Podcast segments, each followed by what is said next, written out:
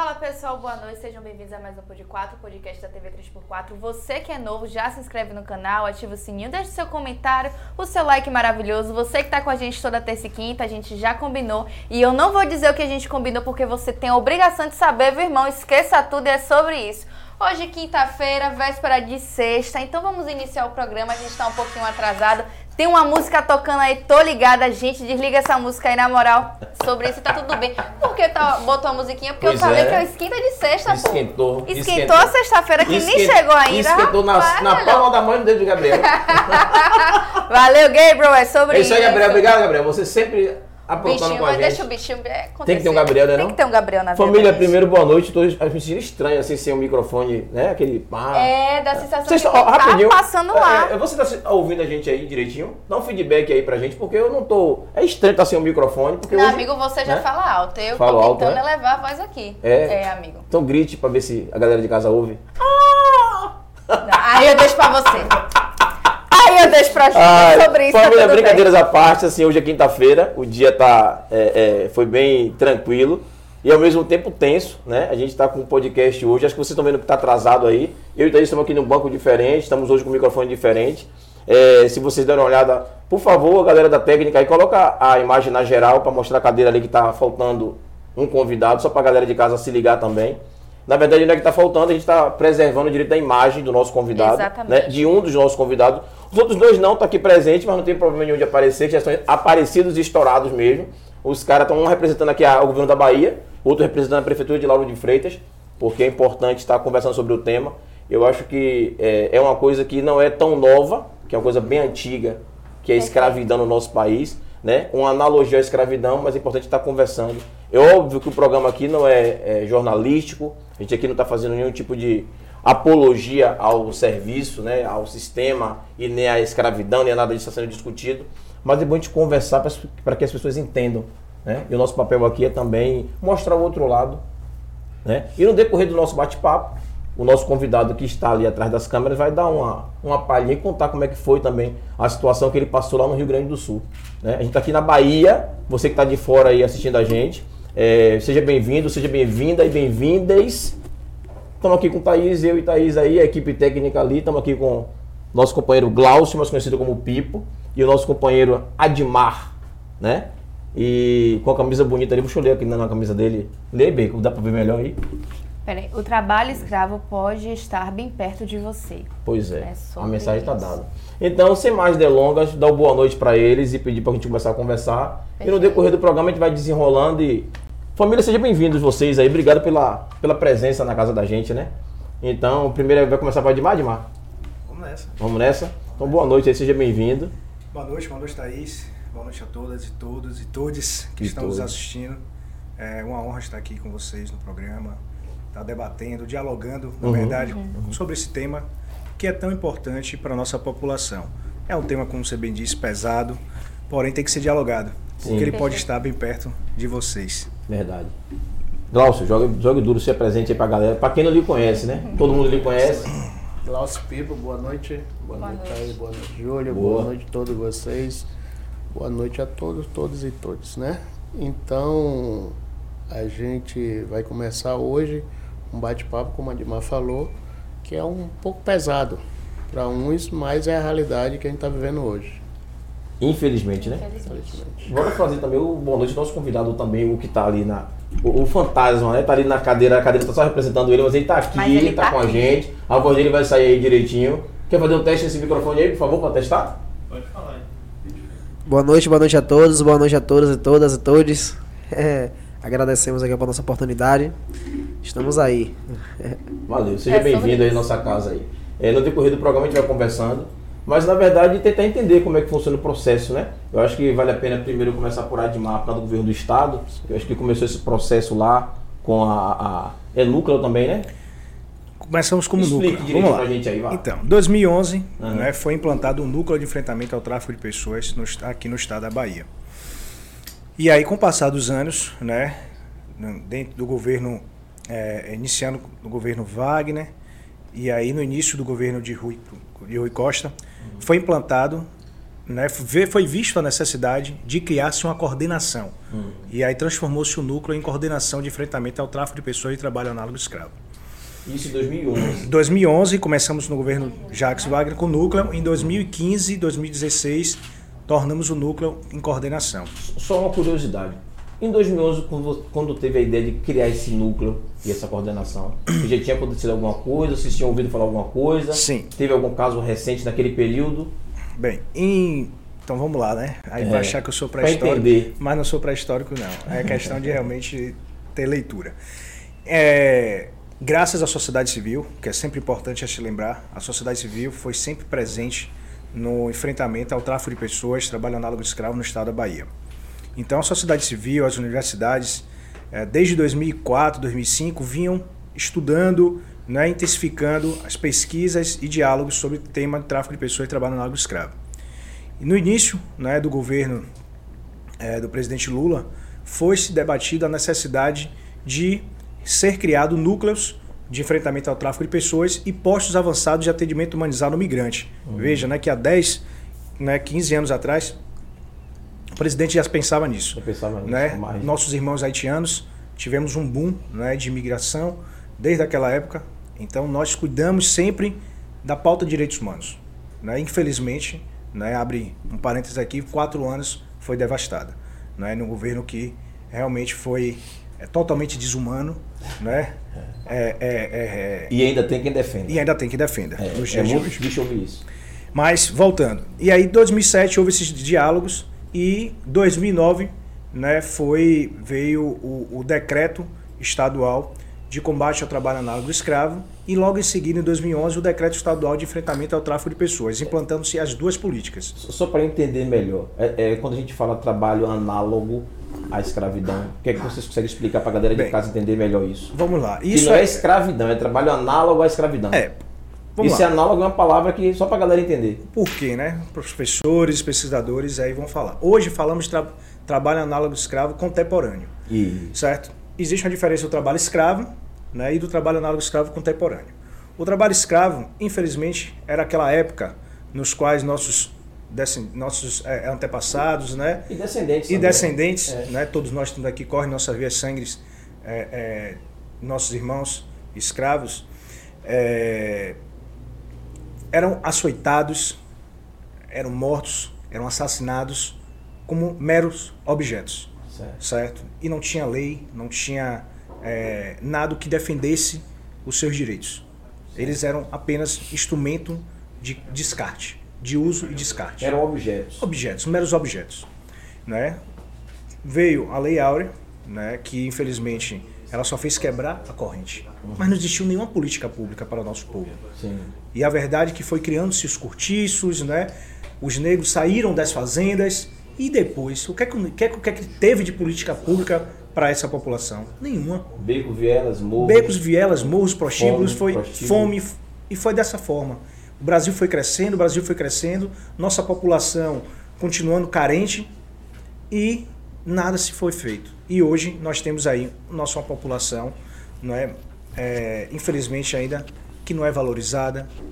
Nós temos uma porcentagem pequena né, de riqueza ainda na, concentrada na mão de poucos e a nossa sociedade continua aí no berço da miserabilidade. E esse, hoje, as correntes foram quebradas, não existe mais, não, deve, não deveria existir, né? Choque elétrico, espancamento, não deveria existir. Mas infelizmente existe. E é por isso que, claro, com o advento das leis, dos direitos e deveres, né? Leis trabalhistas, que infelizmente também foi afetada com a terceirização, mas é, é, existe leis, existe nossa Constituição, nossa Carta Maior de 88. E com isso, hoje nós falamos trabalho análogo a escravo, igual né, não, ou é. parecido o que tinha, mas não da forma que era. Não era para ser, mas infelizmente ainda nós existe. sabemos que ainda existe e muitos brasileiros, brasileiras né, e outras é, é, é, raças e etnias sofrem no nosso país esse trabalho análogo escravo, é traficado. E esse crime já para dizer a vocês, que foi cometido recentemente, foi tráfico de pessoas, com base na Lei 13.344, 2016, a lei federal. houve sim um tráfico de pessoas, porque esses homens foram tirados do seu estado, né, foram enganados, né, foram, é, é, houve a, o, o engano, a fraude, né, tiraram eles a oferta de, de um emprego, chegando em certo local, tirado ele do estado, levado para outro, e lá eles foram Então, explorados. Além do crime De trabalho análogo escravo, análogo existe o escravo, tráfico de pessoas. Tráfico de pessoas. Certo? Porque você um aliciou, você aliciou a pessoa, tirou de um estado, foi para outro. Tráfico de pessoas pode ser de três modos: Uhum. intermunicipal, eu tirar você de um município para o outro, estadual e internacional. Sim. Certo? Se eu estou Cada um tem uma pena maior. Isso. Não, existe a pena. Não, o tráfico de pessoas existe essas três modalidades. A pena, a pena é, É a é com mesma? base na lei. Você tirou, eu tirei você de, Lauro de Freitas, dizendo que vou ter uma oferta para você em Salvador, se você não souber andar de ônibus. Se Sim. você não souber se locomover. Tá eu te tirando de um município para outro preso. Não Sim, sei. Se eu não souber ler. Bela análise. Se eu não souber ler, e aí? Eu fico refém daquela pessoa. Eu tô saindo de um município, eu tô indo para um bairro que eu não conheço. Nós temos enormes bairros aqui em Lauro de Freitas, em Salvador, que as pessoas se perdem. Claro, Né? pô. Oxi. As pessoas se perdem. E aí? Então, é. é, é, Aí é se é- perde em Salvador. Você não fez. É, é, É. Minha mãe tá assistindo, ela não pode saber disso, não. Você Não, tô dando ah, eu não me exemplo. perdi não, viu? Fique Tô dando exemplo, gente. Waze. Não, não siga o pé da letra que eu falei, não, tia. Tá tudo certo. Thaís não se perdeu em Salvador, não. Foi eu que me perdi. Liguei pra Thaís e ela me disse, ó, sai por aí, pra... desculpe, só isso. Só Tudo isso, bem. né, amigo? Tá. Piadas internas, desculpa. Pode Tem que ter, continuar. foi bom que foi pra quebrar o gelo. Foi pra quebrar. Pra É, quebrar, pra quebrar a tensão. Pois bem. gente. Pois bem. E aí, é, existia o crime de tráfico de pessoas. E é isso também que nós estamos exigindo, né? Que as autoridades, ela entrem com ação criminal e criminalizem os seus algozes no crime de tráfico de pessoas. A gente não pode esquecer que está atrelado hoje, com base nessa lei 3.344 de 2016, tráfico de E é pessoas. lei nova, né? Nova. Assim, pra poder até... Galera, beber uma água, vocês também, né? Chegar aqui e dizer que não bebeu é, eu nada. pensei que você não ia oferecer. Eu né? sei tá que aí, não, mas ficou aí aqui, uma coisa à vontade. Enquanto você bebe uma água para molhar as palavras, né? Vamos ouvir o que é que Pipo tem a dizer, porque assim, ó, é, a situação foi muito. Aconteceu assim, muito, tudo muito rápido. E do nada, que como eu não sabia, existia já esse núcleo desde 2015, 2011. E aí, de uma hora para outra, conseguiram ter a sacada de criar em Lauro de Freitas. E acontece com pessoas de Lauro de Freitas. Foi Deus que iluminou vocês? Algum orixá de alguma. Alguém jogou? Pipo, conte aí o que foi o caso. Qual foi a iluminação que você teve? Do nada, não é verdade? A, a, a secretaria foi construída. Foi, secretaria não, núcleo. O núcleo. Foi criado tem. Tem quanto tempo o núcleo? 45 dias. 45 dias. E aconteceu a primeira denúncia quanto tempo? 30 dias de núcleo. Imagine. Com 30 dias que. parecia que. Tipo né? assim, ó. Alguém iluminou e falou assim, ó. Crie isso aqui porque vai precisar urgente. Que coisa. Conta aí Pipo, pra gente aí como é que foi isso. Que sacada foi gente- essa? A gente vai começar da construção do núcleo, né? Uhum. Como tudo. E também a gente está aqui para agradecer também, né? Porque, na verdade, a gratidão, primeiramente, é tudo, né? Uhum. Primeiro foi a proposta do núcleo, logo quando a gente assumiu a secretaria, desse núcleo acontecer. E a gente começou nas negociações e eu conheci já há muito tempo Anderson Cleito, né? Parceiro, amigo nosso, que hoje está na coordenação da SEDU, que é agente de trânsito, e ele me procurou logo quando a gente assumiu, junto com a secretária Deise, falando da existência desse núcleo. Ele falou, irmão, eu tenho uma coisa muito boa para trazer para o município, que é o núcleo de enfrentamento tráfico de pessoas e trabalho escravo, que vai ser o primeiro do Brasil. Aqui em Lauro de Freitas. Olha, Freire, no Brasil.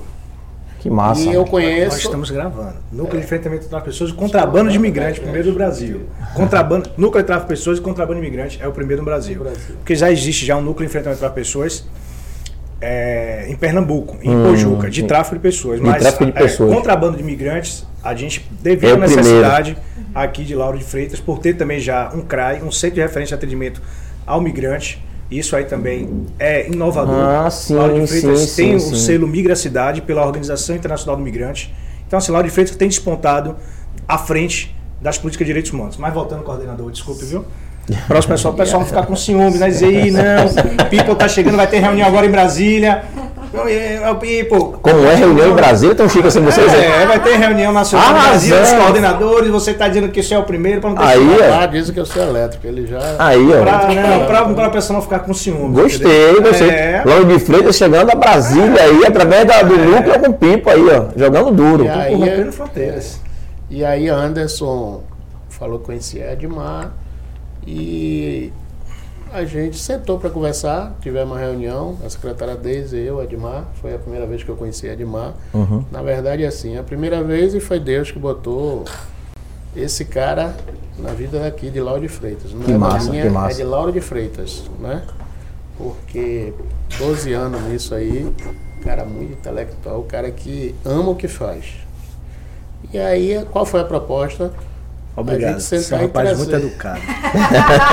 Gratidão, né? Gratidão. Uhum. O Júlio falou mesmo assim hoje. Eu tava lá no palco, o Júlio falou, ó, vê se quebra o gelo lá, pô. Não fica muito sério, porque senão Thaís não consegue dar risada. É, pô, E porque a gente fica Mas um. você é um rapaz muito é um gentil e educado. podcast. Muito É, não, pessoal, muita gente muito E aí voltando, e aí ele falou que a Admar estava disposto, estava procurando um município. E na Secretaria de, Secretaria de Política Afirmativa Uhum. se encaixa o núcleo, né? E ele pegou, conversou com a gente, e a Daisy falou, e aí, o que, é que você acha? Eu falei, muito bom. E Daisy falou mesmo assim, o coordenador vai ser você. Deise é a secretária. secretária da CEPAD. Da CEPADI. E o coordenador vai ser você. Eu falei, Deise, eu tenho muita gratidão. Gra- Na minha vida, o que eu tenho hoje é gratidão.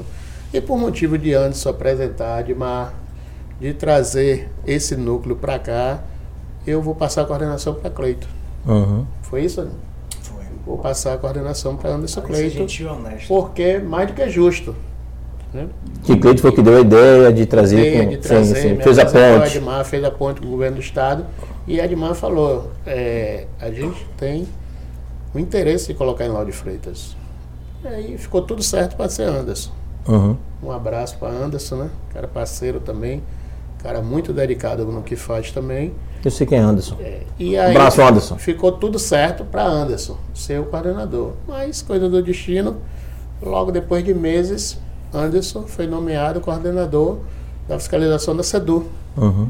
E aí, quando eu olho no diário, o Anderson lá, e depois ele veio falar comigo, "É, irmão, agora é com você. Agora é com você. Se vire lá com. E aí Com o voltou núcleo. de novo, coisa de Deus, como eu estou te falando, voltou de novo.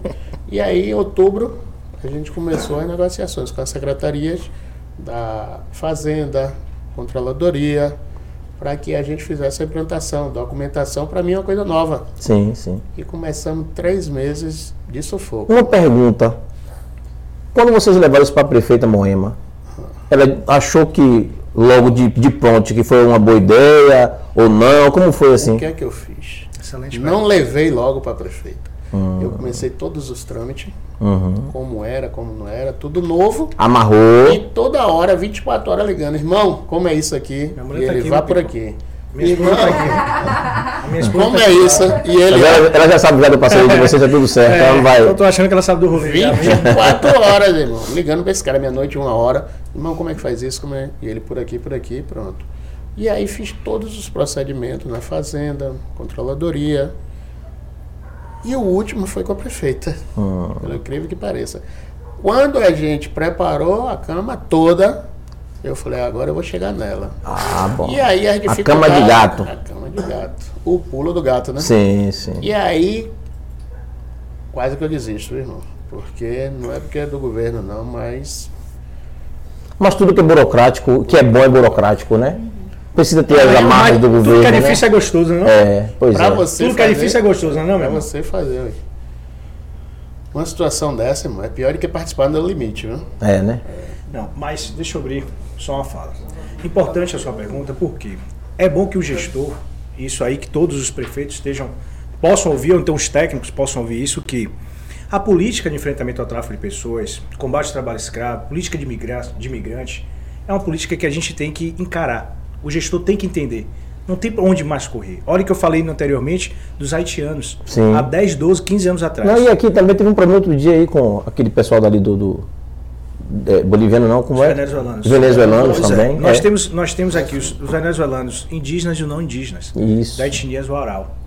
Então a gente precisa conhecer Não é? A gente precisa entender e reconhecer que temos é, é, é, essas pessoas no município que precisam também, são seres humanos que precisam ser assistidas também. Senão a gente cria um problema de xenofobia, né, de, de preconceito, de, de tantos outros formas que, que é ruim. Isso. Já basta os problemas que vem com eles, né? Já vem, já basta. De Se fome, pessoas- de desemprego, é, de pessoas desigualdade, de país, tudo. Não está sendo porque elas querem, não. Elas estão largando casas, empregos, Famílias, famílias, histórias. entendeu? Histórias, né? Então, se as pessoas pararem um pouquinho para pensar, né? Que tem um lar, que você tem sua família, imagine, se coloque no lugar dessas pessoas que estão indo para outro país, para outra realidade, outra cultura. Então, assim, o importante é que o gestor entenda que essa é uma política não de imposição, não é que o governo esteja po- pondo de baixo para cima, da goela abaixo. Não. É uma política necessária e parceira. E, mo- como o Pipo falou, no momento algum nós deixamos o núcleo municipal sozinho. Nós começamos há dois anos atrás, já com capacitações, já com toda a CEPADI, fizemos capacitações, auditores fiscais do trabalho vieram capacitar, procurador do trabalho, defensor público da União, a rede da Comissão Estadual de Erradicação do Trabalho Escravo veio para capacitar, para unir esforços com, com a rede municipal. Mas o núcleo meu funcionou agora. Mas o núcleo há 45 é, dias. 45 dias. E aí vem logo essa. Em momento, no a verdade, exato, no a, pala- ex- a palavra correta é bomba, né? Porque na assim. hora certa, no momento certo, não é assim? Isso. Pronto, foi o que o núcleo estava. Na hora, Chegou. na hora, no lugar certo, no momento exato. Mas se não tivesse, irmão, E imagine. Aí, aí vamos lá. Foram mais de 20 municípios, os trabalhadores desse último resgate, que não tem só esse resgate, que aí eu tenho que deixar bem claro. E isso é bom explicar isso aí. Hoje a Bahia, né, tem, nós atendemos na coordenação 231 vidas, 231 trabalhadores, certo? Aqui nós tivemos já no, aqui resgate cinco trabalhadores aqui em Camaçari, cinco trabalhadores em Carvoaria, certo? Então o peso desses cinco é o mesmo peso também dos 196 baianos que foram resgatados. Só para entender, é, vocês resga- resgataram cinco de carvoaria. Mas assim, não estava trabalhando normal, ou na mesma situação, ou era de outro município que estava em Camaçari? Esses trabalhadores eram de Salvador, estavam Ah. trabalhando em Camaçari em uma, uma, Uma uma ca- carvoaria. carvoaria, certo? Totalmente degradante à frente de trabalho. Mas aí, aí já não é o, o tráfico de pessoas, é só a questão do trabalho análogo à escravidão. Pessoas, eu estou tirando você de um lugar Ah, para outro. mas Na mesma situação, levou as pessoas situação. também. Pois é, a pessoa Ah. a pessoa está se tirando. Se eu estou tirando você do seu local de origem, transferindo para outro. Não, a grande discussão é, olha o que eu estou querendo dizer. O- eles, os cinco, foram também enganados. Foram enganados. E foram levados para Camaçari. Isso. Pronto. Não é que ele foi procurar um emprego e tá. Não, pronto, pronto. Clareou. Certo? Então, é, é, voltando para os gestores, sobre essa importância, você vê quanto, como, como é importante ter um, um núcleo dentro do município. Os outros municípios que não tiveram, o que foi que foi feito? Nós já fazemos um trabalho de capacitação. E aí começamos também a recapacitar de novo os CRAs e CRES, que é uma política tão importante e Sim. que também foi quase massacrada, não é? É quase O- acaba, o- né? Quase acaba. Quase acaba. Que é a política do SUAS, o Sistema Único da Assistência Social. Além do SUAS, temos o SUS. Na América Latina, só tem aqui no Brasil. Sim. Nenhum outro país tem duas políticas tão importantes para a população carente, que é o SUS e o SUAS. O SUAS. Políticas importantíssimas para a rede de proteção para, para o público vulnerável. Sem o SUAS, sem o SUS, o nosso público, ele não é assistido. Como é que a gente faz o atendimento dessas pessoas? É porque as pessoas conhecem só ou, ou não conhecem as siglas. Mas por baixo da sigla do SUAS existem os núcleos. Existe os CRAs, CRAs, existe os CRES, CRES, existe isso. todo o, o plano de, de assistência social, auxílio aluguel, Bolsa Família e tantos outros auxílios emergenciais que, ajudam a nossa população, Isso. que ajudam a, a, a, a- a essa nossa população de pessoas traficadas, né, escravizadas.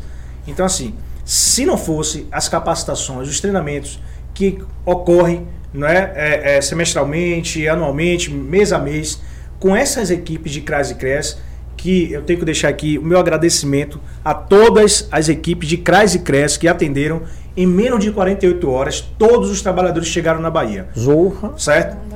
Todos, todos os trabalhadores foram bem atendidos, foram montados, foi montada uma força-tarefa e aí eu deixo aqui é, é, o meu salve e parabéns ao secretário de Justiça e Direitos Humanos, Felipe Freitas, que conduziu muito bem toda a nossa equipe da secretaria, juntamente com a superintendente de Direitos Humanos, Trícia Calmon. Vocês são ligados à Secretaria de a Secretaria de Justiça. Justiça e Direitos Humanos Hum, do Estado. certo. Então, a superintendente, o secretário, lado a lado, montamos, montou-se a estratégia e aí Salvador ficou a postos aguardando os trabalhadores chegarem, que foi um grande número da região metropolitana. O outro, o outro grupo ficou, eu fiquei com feira, né, aguardando todos chegarem e a gente fazer a distribuição e outro, outro grupo lá em Serrinha. Então, assim, tivemos três locais para aguardar os trabalhadores, onde já estávamos lá com alimentação, local para banho, uma acolhida adequada. E isso serve de exemplo, inclusive, para os outros estados, certo? Em alguns municípios já teve, já teve equipes médicas, Deu exemplo daqui já de fizeram Lauro. teste de Covid. Lauro de Freitas fechou com chave de ouro, que eu vou deixar por último. Serrinha, né? Serrinha montou uma estratégia de que, inclusive, tinha médicos e enfermeiros aguardando os trabalhadores. E no mesma hora que eles desceram, foi feito o teste de Covid, onde positivaram dois trabalhadores. né? Ainda teve isso também. Teve isso. Feira de Santana, por sua vez, tinha uma equipe em um local também já para banho, para acolhida do trabalhador. Os caras chegaram cansados. Foram 48 horas de viagem. E o quarto ônibus que quebrou, 72 horas. É, só para a gente ilustrar, até para voltar para Pipo terminar o raciocínio dele, mas é assim, é, esse start de trazer esse trabalhador de lá para cá, né, que eu acho que até quem vai contar esse pedacinho também vai ser o, Eu acho que o, deve o rapaz, é, né? vamos- É, Então deixa ele contar daqui a para pouco. ele contar como que foi. É, e a gente vai voltar ao raciocínio de Pipo É e daqui a pouco fala a galera de casa rapidinho, ver quem tá assistindo a gente aí, dá esse alô, né? Aí voltando, como eu falei. Fez a cama. Fez a cama. Fez a cama toda. É. É, pois é, fez a cama. toda. E aí chamei o secretário de administração aí do Florença e falei, chefe, agora o senhor vai ter que levar até a prefeita. E ligou para a prefeita e a gente foi na casa dela. E aí a gente sentou com ela e com Leila, Uhum. eu, a secretária Deise, o doutor Gabriel, que é do jurídico, e a prefeita. E aí eu falei, prefeita, é, a gente está com um núcleo para ser inaugurado aqui em Lauro de Freitas. Ela falou, não estou sabendo. Eu falei, "É, mas o processo está assim, assim, assim, assim. Hoje o governo do estado disponibilizou de todo o material, 65 mil de material para que a gente monte. E a parceria do, da Prefeitura de Lauro de Freitas vai ser com os servidores e o aluguel do espaço. E, sem falar com a senhora, já tomei até a ousadia de levar a Secretaria de Direitos Humanos, a CEPADI, para o mesmo local. Ela, como isso? Aí eu falei, a gente vai levar a Secretaria para o Shopping Passeio, onde vai inaugurar o núcleo embaixo e a Secretaria em cima. Ela olhou e falou, é mesmo? Só faltou me perguntar, você é o prefeito? É, boa pergunta. Boa pergunta ela Aí ia te eu falei, fazer. prefeita, pode ter a certeza que esse núcleo vai dar certo aqui em Lauro de Freitas. Parceria com o governo do estado, com a Andimar, assim, assim, assim. Conversamos três horas de relógio. E aí no final ela falou, se você já fez, É, tem meu aval. Pronto. Aí eu falei, agora a gente vai começar. Ela tá tudo pronto, eu falei, não, temos 30 dias, inauguração é dia 27, para fazer a inauguração. Ela falou, como você começou, termine, meu filho. É. Tem meu aval, Dê seus pulos agora aí, né? pulo. E pode inaugurar. Você inaugura dia 27? Eu falei, pode botar na sua agenda. Bote sua roupa de sapo, E pinte dê- se viver e dê seus pulos. Fizemos uma correria e até na visita técnica, não foi, Edmar? A gente fez a visita técnica e eu liguei prefeita, a visita técnica, ela falou, confio em você, fique bem à vontade. Eu vou no dia da inauguração. Tivemos visita técnica, o doutor Vidigal apareceu, estou, e na verdade a gente construiu uma, uma secretaria digna. Uhum. Não é, eu falei numa entrevista a semana passada, não é porque é governo, não é porque é município, que a gente tem que fazer de qualquer jeito. A gente fez com amor, a gente fez com dedicação. Até convidar vocês, que vocês não apareceram lá, né? Eu tava. Como sai tá secado. E na é, verdade Eu tava no CAB. é uma coisa de primeiro mundo. Uhum. Até Muito o bom gosto. ficou com ciúme. Muito bom gosto. Muito né? bom não é gosto. ciúme, não. Que o rapaz bom. tem muito bom gosto e Ficou com realmente ciúme. Ficou uma coisa de tá de primeiro mundo, certo? É um Bacana, bacana. é um Ficou logo de- entregue pro público. É, logo depois da inauguração, Brasília fez uma, uma carta, não foi? Fez uma carta, esclarecimento, parabenizando e já antecipando o núcleo referência do Brasil. Massa. Só através de Núcleo foto. referência do Brasil. O cara tá. É. Tá lá em cima. Tá lá em cima. E você referência. tá voando de, de, de, de, de windsurf, fica aí pensando. E assim fizemos a inauguração dia 27 de janeiro. E no dia 27 de fevereiro, Um mês depois, um mês depois, acontece essa situação. a Admar me liga e fala, prepara a sua equipe toda que está tendo uma operação em Bento Gonçalves, Rio Grande do Sul. E segunda-feira, quero vocês na governadoria, que eu estou descendo para a feira. Falei, como é? Vai que a gente vai se falando. Prontamente pegamos a equipe, descemos para a defensoria e ficamos nos falando por telefone. E ele falou, ó, vai chegar, tem trabalhadores de Lauro de Freitas. A gente não sabe quantos, mas tem trabalhadores de Lauro de Freitas. Uhum. E aguardamos o ônibus chegar. E quando chegou, que a gente fez a triagem junto com o secretário de administração, o secretário de Justiça, Felipe Freita, também presente, e a equipe do núcleo do governo do estado, a gente comprovou que tinha 11 trabalhadores De Lauro de de Freitas. Lauro de Freitas. E aí em seguida Entre esses 11 trabalhadores de Lauro de Freitas, um está aqui presente com a gente, Um tá que está ali resguardando a imagem, mas vai falar com a gente daqui a pouquinho também. E aí tinha entrado em contato logo no dia 27 com a prefeita. Falei, prefeita, está tendo um- uma operação em Bento Gonçalves e tem trabalhadores de Lauro de Freitas, estou descendo. E prontamente ela entrou em contato com toda a secretaria, logo em seguida me ligou junto com o secretário Ailton, falando, ó, o que vocês precisam aí, a secretaria estão tudo preparada. E aí a gente, quando comprovou que tinha 11 trabalhadores, Liguei para Ailton Florense, ele providenciou uma van da Secretaria de Educação e mandou para lá, onde a gente pegou todos. A Edmar orientou que pelo horário era para deixar cada um nas suas residências. Deixamos nas suas residências, no outro dia voltamos lá, fizemos o apanho de todos e fizemos o acolhimento. E aí, cada secretaria, a prefeita também se dedicou Uhum. A todos os instantes. Logo em seguida, no outro dia, às 6 horas da manhã, ela estava me ligando, Secretaria de Saúde, o secretário Tito, Secretaria de Assistência Social, Serviço social. também mandou um assistente social junto com a gente. E queria também agradecer o secretário de Trabalho, Esporte e Lazer, Wilson, Uhum. que está fazendo um trabalho excelente. Também, né, Tá velho? dando maior apoio a gente. Tudo que a gente precisou, junto com o Carrefour, vocês viram que na entrevista conseguiu um emprego. Não, eu não sabia que tinha sido a Carrefour. Você sabia alguma coisa? Eu ouvi a conversa que conseguiu alguns empregos para a turma que veio de lá para cá. Junto com a prefeita e o secretário de Trabalho, De e Trabalho. Lazer, conseguiu as vagas dos trabalhadores dos 11 Que legal. Todos os Carrefour. outros estão trabalhando pelo Carrefour. Todos os 11 já estão na entrega, no processo seletivo. Sim, sim. Para entrega de documento. Inclusive vinham dois hoje, Uhum. só conseguiu vir um porque eles até o momento que a gente chegou aqui já estavam entregando os documentos.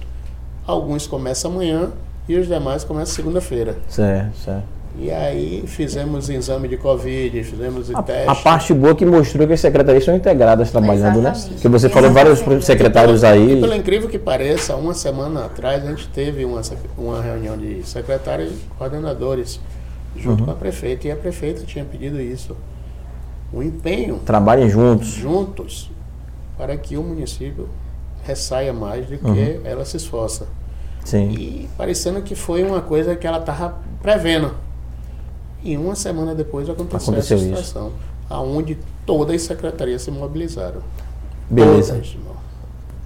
Chama a galera de casa aí pra gente dar esse alô, pra ver como é que a galera tá e. Porque é bom, né? Vamos falar com a galera de casa rapidinho. E no retorno da galera de casa a gente conversar com o nosso convidado também ali, que tá. Vai deixar sua voz pra gente ouvir e, e contar como é que foi esse. Esse rolê maldito, botar assim, né? É, né, amigo? É, esse rolê maldito. Paula Gama botou boa noite a todos. Boa noite, Paula. Vinícius Barbosa, jogador aí, meu patrão. 3x4 TV, já já iremos iniciar nossa transmissão. Vinícius colocou palmas. Yasmin Gabriela, boa noite. Oi, Mi, beijo. Beijo.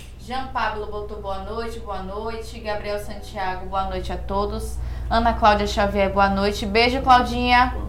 3x4 TV. Tivemos uns probleminhas técnicos com a transmissão e já vamos retornar. Estamos aqui, esqueça tudo é sobre isso. Técnica de milhões. Railanderson, boa noite a todos. José Francisco, beijo, pai. Um beijo à minha mãe também. Fala, tio, Que tamo junto. assistindo. Boa noite, povo. Boa noite. Paula Gama, tudo bem? Aguardaremos. Wendel Queiroz, boa noite. José Francisco, chama o bode que ele resolve. Ô pai. Vinícius Barbosa colocou um emoji, Railanderson também. Cristiane Silva, tô ligadinha aqui, hein? Gabriel Santiago, meu mano Luizinho, tamo juntos. O que nós passamos foi como um filme. Ah, esse Gabriel. Colocou rapidinho. boa noite. É, ressalta aí, Gabriel tava com ele também lá. No... É, pelo que eu entendi. Ô, ô Gabriel, que massa. Vamos, vamos é, é, ter colocando umas coisas aí, né? É sobre isso. É, rapaz. Kátia Cristina colocou boa noite, Paula Gama colocou palmas, Daniel Carneiro, boa noite, meus amigos, grande abraço do agendado. Beijo, cadê minha Nutri? Fala, Daniel, forte abraço, velho. hoje, viu? Só tô na água hoje, hein? Não vou comer nada. É Por enquanto. Quando a cara já chegar, ela larga Isso. tudo. Poxa, deixa aí. Kátia Cristina botou assunto pertinente porque é muito comum, verdade.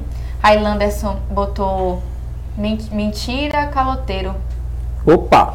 Explica aí, Renan, isso depois pra gente ver isso aí, viu? bota um negócio desse, É. como a gente adivinhar. É, vai é explicando aí. TV. Boa noite, Daniel. Um abraço do Pode 4 para você e para a nossa Nutri, Júlica. É sobre isso, Júlia Carneiro.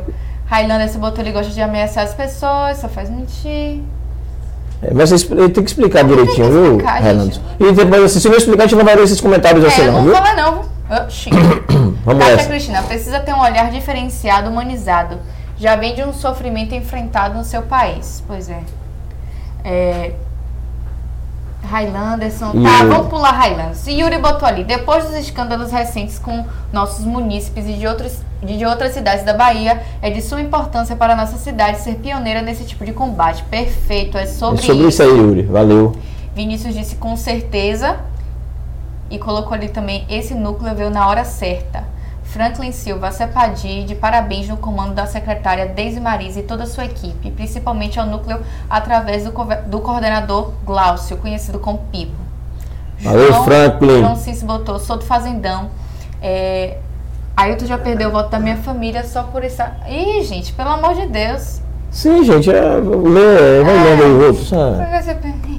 Wendel Queiroz, ótimo trabalho, e equipe. Satisfação em ter contribuído um pouco com o projeto junto com os colegas da TI da Secad. Tamo junto. TI da Secad de milhões, esqueça tudo.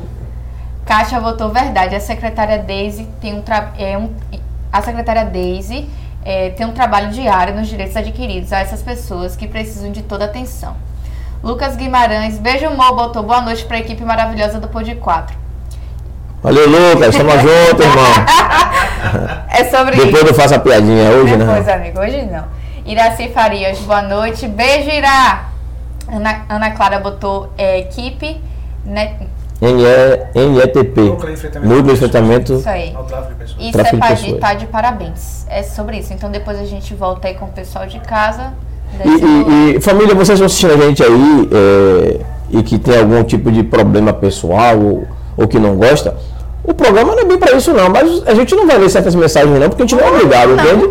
E assim, é, se quiser o telefone do cara, você entra na rede social dele, fala, ou nosso, ou no privado, mas aqui né, vamos conversar de, de- de coisa boa, entendeu? Discutir um assunto bacana. E chega cá que a gente conversa e resolve. Fica assim só Faz parte de da- papo. É, Faz parte da né? E faz parte, mas a gente vai conversando. Mas eu não sou obrigado a ler o que eu quero. O programa é nosso. Não, não né? vou ler o que tiver é assim que funciona. Não ler, não. Então quem estiver assistindo a gente aí, bote o like, bote o dislike, converse. Agora a gente não é obrigado a ler. você só que eu não vou dar um comentário. Se você quiser botar um dislike, bote que engaja. Obrigada. Tudo certo, tamo junto. Sobre isso. Tem esse problema. É, voltando ao nosso bate-papo, é, sobre o, o, o nosso convidado, que eu não preciso falar o nome, né, gente? Vai só. Sim, sim. É, eu queria que ele contasse como é que foi a situação, esse primeiro contato, como chegou lá, como chegou no Rio Grande do Sul, se o pessoal veio buscar. Pode explicar isso pra gente, como é que foi? Boa noite a todos. É, inicialmente fui uma menina lá do interior de Santa Bárbara, Uhum. conhecida nossa, que ia pra Safra. E aí ela nos fez um convite, mandou, colocou no status. Está tendo uma vaga de oportunidade de emprego na Safra em Rio Grande do Sul. Aí um amigo nosso de lá, também conterrâneo dela, que trabalhou com a gente em alguns estados que fomos, entrou em contato com a gente. Tem um trabalho, tem um trampo ali pra gente no Rio Grande do Sul. Falou, "Oxi, agora vamos. Porque a gente já trabalhava, a gente já saiu algumas vezes pra trabalhar fora. E aí fomos, aí cria- criamos um grupo no WhatsApp. Nós somos a, nós somos a primeira turma. Só, uma, pergunta. Vocês já tinham trabalhado fora também assim? Já em outros lugares. Em outros lugares. outros lugares, aí, empreitadas, em obras e tal. Que a gente não conseguia. Não, não, não tínhamos condição de conseguir um emprego assim em Salvador e tal. Nossa, na, a prefeita tinha acabado de ganhar a gestão. tava trazendo aquela. é, o índice de, de emprego tá, aumentou na cidade muito, só que a gente já tava acostumado nesse ritmo, sempre indo trabalhar fora. E aí criamos um grupo no WhatsApp, eles. O pessoal responsável da, da empresa lá mandavam vídeos pra gente de alojamentos bonitos, com quartos arrumados, beliche pra cada um, geladeira, fogão, televisão, tudo arrumadinho pra poder a gente achar que era um negócio tudo listo, tudo certinho, organizado. E aí quando chegamos lá, fomos a primeira lotação, primeira turma. Nós fomos no dia 2 de janeiro, ficamos quase 60 dias lá, né? Porque o nosso contrato foi de 60 dias. E aí quando chegamos lá, a primeira impressão que eu tive quando eu cheguei lá foi logo foi o alojamento. Foi um, um lugar horrível, tenebroso. Um presídio, é, é praticamente um presídio, pra quem já quem conhece, quem já foi lá dentro, entende o que, que eu quero dizer. Um lugar totalmente inapropriado pra gente. É, as, os quartos, um, tudo com mofos, infiltrações, teias de aranha, sujeira terrível. Só dali a gente já começou a ver que é que, que tava tudo errado. E já tinha outras vocês, pessoas. vocês chegaram a questionar sobre isso? Sim, é, início, a gente começou os primeiros cinco dias, a gente não conhecia o ambiente, e fomos conhecendo né, as pessoas, os seguranças, os supervisores, os donos da empresa. Já tinha outros funcionários lá trabalhando? Não? Já tem funcionários, é como eu posso dizer, funcionários fixos da empresa, que é os Hum. seguranças, os motoristas, supervisores, os gerentes, né, que já são aquela equipe dele. Sim. Que não fica nesse alojamento, Isso, no caso. Hum. que não fica, cada um tem sua casa, moram lá na cidade. E o alojamento era exclusivamente para os trabalhadores, que o dono do alojamento era um sócio, também a, e a Giota, e tá- é um- era uma, uma rede de corruptos, de milicianos, na verdade. Hum. De, de, ba- da baianos. Essa é a verdade, pessoas da Bahia. Os caras são daqui, estavam lá no Rio Grande do Sul. E isso, pessoas da Bahia, porque quando a gente chegou lá, a gente começou a conhecer, co- começamos a conhecer as pessoas, conhecer um por um. E foram aos poucos, não foram de vez que eles foram mostrando as caras. Quando a gente começava a reivindicar alguma coisa, a reclamar, a gente começava a ver o tratamento, começavam a então, tratar a gente mal. É assim, só Tal. pra entender, reivindicar e reclamar o quê? Por Reclamar do exemplo, alojamento, da que não alimentação. tava legal. E isso porque a gente ficamos, ficamos cinco dias para começar o trabalho, fazendo os exames e tal. Ficamos cinco dias sem trabalhar, antes do início do trabalho. Uhum. E aí quando iniciamos o trabalho, a gente começou a ver já os, os- as, as coisas ruins da empresa, né? o, lado, o lado negro da empresa. Carro começava a quebrar quando os trabalhadores iam para os locais para arrancar as uvas, né? Trabalhar Uhum. no campo, né? Na- nos parreirais. E aí é, Kombi quebrava, o Autopic quebrava. Aí às vezes lá à noite ela chega às 8 da noite, lá 8 horas da noite ainda tá claro, tá o sol. Então os pe- o mesmo? pessoal trabalhava até 8 da noite, 5 da manhã até 8 da noite, e ainda tinham que esperar a boa vontade da empresa enviar um carro para buscar ele dentro do mato, que era mata, ma- mata virgem, mata com muita cobra, com aranha, peçonhenta, cobras grandes, é, aranhas, é, zangões. É, a, gente, a gente trabalhava ao mesmo tempo, tinha que passar tipo por jogos mortais. A gente tinha que trabalhar e ainda tinha que passar por labirintos para poder não ser mordido ou picado por bichos, que era muito caso de, de mordidas de bicho, muito. Era terrível. E aí às vezes chegava meia-noite, uma hora da manhã em casa, e lá no alojamento, quando Mas a serviam- plantação de uva não é como eles mostram, aqueles campos são, tudo arrumadinho? Isso, são aqueles campos arrumadinhos, mas só que ali naqueles campos tá bem maquiado, mas quem tá ali trabalhando vê qual é a dificuldade de trabalho, que é muita aranha, aranhas grandes, Dentro do próprio campo mesmo? Isso, no campo ali. Eu mesmo fui três vezes, que eu trabalhava lá dentro na vinícola, nas vinícolas, mas às vezes que eu fui, eu recebi picada de, de zangão, aquela picada muito, aqueles bichos bem grandes, que eu nunca vi, que eu fiquei uns 10 minutos no chão, de dor, morrendo de dor, e aí outra vez fui, eu quase co- colocava a mão na cascavel, de frente assim, a bicha me olhando assim, aí o cobra, o pessoal correu, aí o produtor vinha, pegava a cobra e matava, cobras grandes, então era uma, era... Muitas são muitas coisas. É um, é um livro, dá pra fazer um best-seller. Dá pra...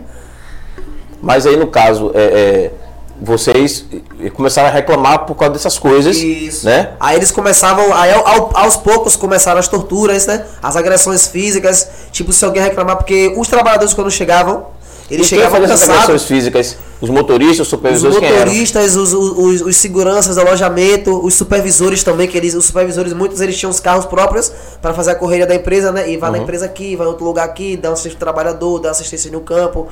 Então esses também todos andavam armados, arma de fogo, pistolas, é, arma de choque, eles andavam. Os seguranças do alojamento espancavam, espancava muito os trabalhadores. A gente chegava, a gente chegava para descansar e não tinha descanso nem no nosso local de descanso, que era o alojamento. Quando chegava lá, o primeiro problema era a comida, que eles colocavam a comida nos marmitex Uhum. e deixavam lá 4, 5 horas de relógio expostos, com bicho, com mosca, com barata, aranhas, eles pousavam na comida, ficavam tudo destampado. E aí os, os guerreiros chegavam 10 horas da noite, às vezes 11 do trabalho, para comer aquela comida desde 7 horas da noite, é, 7 e meia, 6 e meia, exposta a muitos bichos, é, poeira, tudo. E às vezes quando alguém ia reclamar, apanhava, eles davam bicuda, davam arma de choque. Aí foram passando as semanas, ficava pior o regime. É, começavam a usar máscara de é, spray de pimenta.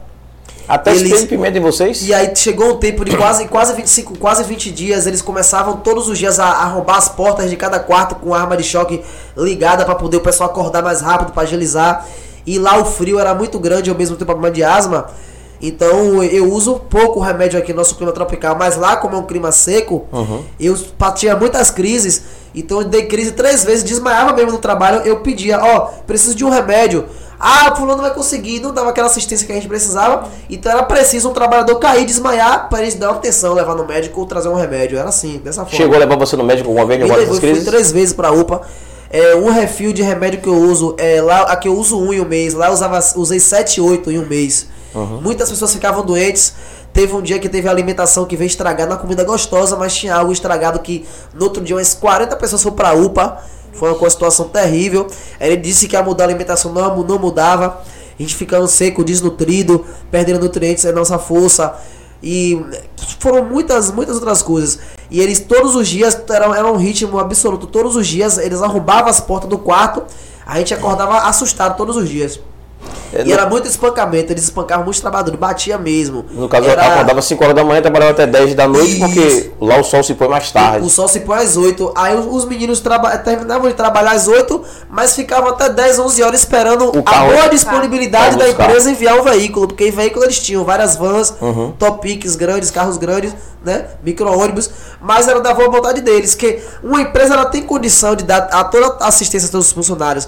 Só que eles faziam questão de ver a miséria, a pessoa definhar ali, doente, com o princípio de pneumonia, que teve mais de, de 30 pessoas que teve o princípio de pneumonia, cuspindo sangue, tossindo sangue, é, escarrava sangue por conta do frio, que era muito. E a gente não era acostumado. Uhum. E aí teve a denúncia, quando foi, chegou a parte da denúncia, foi.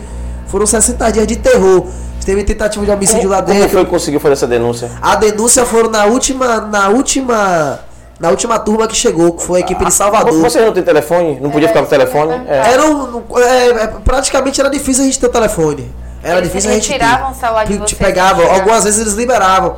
Mas muitas das vezes a, gente, a maioria do tempo o telefone ficava com eles. Eles guardavam o telefone. Pessoas que perdiam o aparelho para eles lá, que eles achavam que era ameaça, eles tomavam o telefone.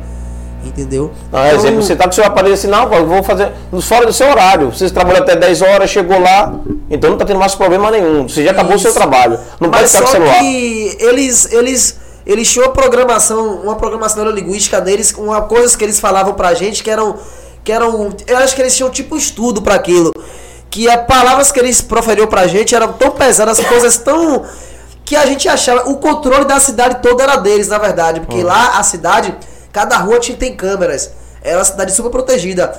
E o dono da empresa, ele ele tinha o apoio da polícia, da Brigada Militar. Aqui temos a Polícia Militar, não é isso? Uhum. Lá eles têm a Brigada Militar. A Brigada Militar são é a Polícia Militar daqui, um exemplo. Uhum. Então todos os policiais e guarnições, eles eles trabalhavam para o, o, patrão, ele tipo pagava, pagava eles. Então quando a gente tentava recorrer à polícia alguma coisa, a polícia vinha e espancava também, pegava. Tipo, a gente denunciava, né? Eu tentava denunciar, aí a própria polícia ia lá e aí batia no, na, naqueles que denunciavam. Sim, a sim. própria polícia que era para nos ajudar, a gente ficava refém a eles. Então a gente se sentia preso não no alojamento, a gente se sentia preso dentro da cidade. A cidade parecia uma prisão pra gente. Então, Mas vocês podiam sair para ir na cidade fazer dar alguma volta, alguma coisa, conhecer alguém? Era, é, eram poucos, é. poucos que podiam ir assim, porque é, eles tinham porque a pessoa não tinha nem condição. Não tinha, o pessoal tinha até medo de denunciar na polícia lá. Denunciar na polícia por conta disso, de, de, ser refém dentro da cidade. A gente não tinha nem como tentar fugir. Entendi. E a maioria, a maioria das, dos trabalhadores não tem condição financeira de voltar e comprar passagem, que a passagem é mais de mil reais. Então a gente ficava preso dentro de uma cidade, como a cidade fosse presídio, porque poucos podiam sair para ir na rua resolver alguma coisa, não eram todos. Aqueles que eles sentiam que eram menos ameaça, tipo assim. Mas a maioria vivia refém, praticamente mesmo. Preso no alojamento e preso, eles, consegui, eles conseguiram prender a gente na nossa mente. A nossa própria mente, nós ficamos refém da nossa própria mente. Teve alguém que tentou fugir e teve alguma coisa assim mais Não, escabrosa? Não, não ninguém? tentaram fugir por conta das condições. Eles pegam as pessoas dos interiores que não têm conhecimento e aí faziam essa. Porque já pessoas sofridas que vivem no sofrimento absurdo já na, na, na- na- nas- nos interiores.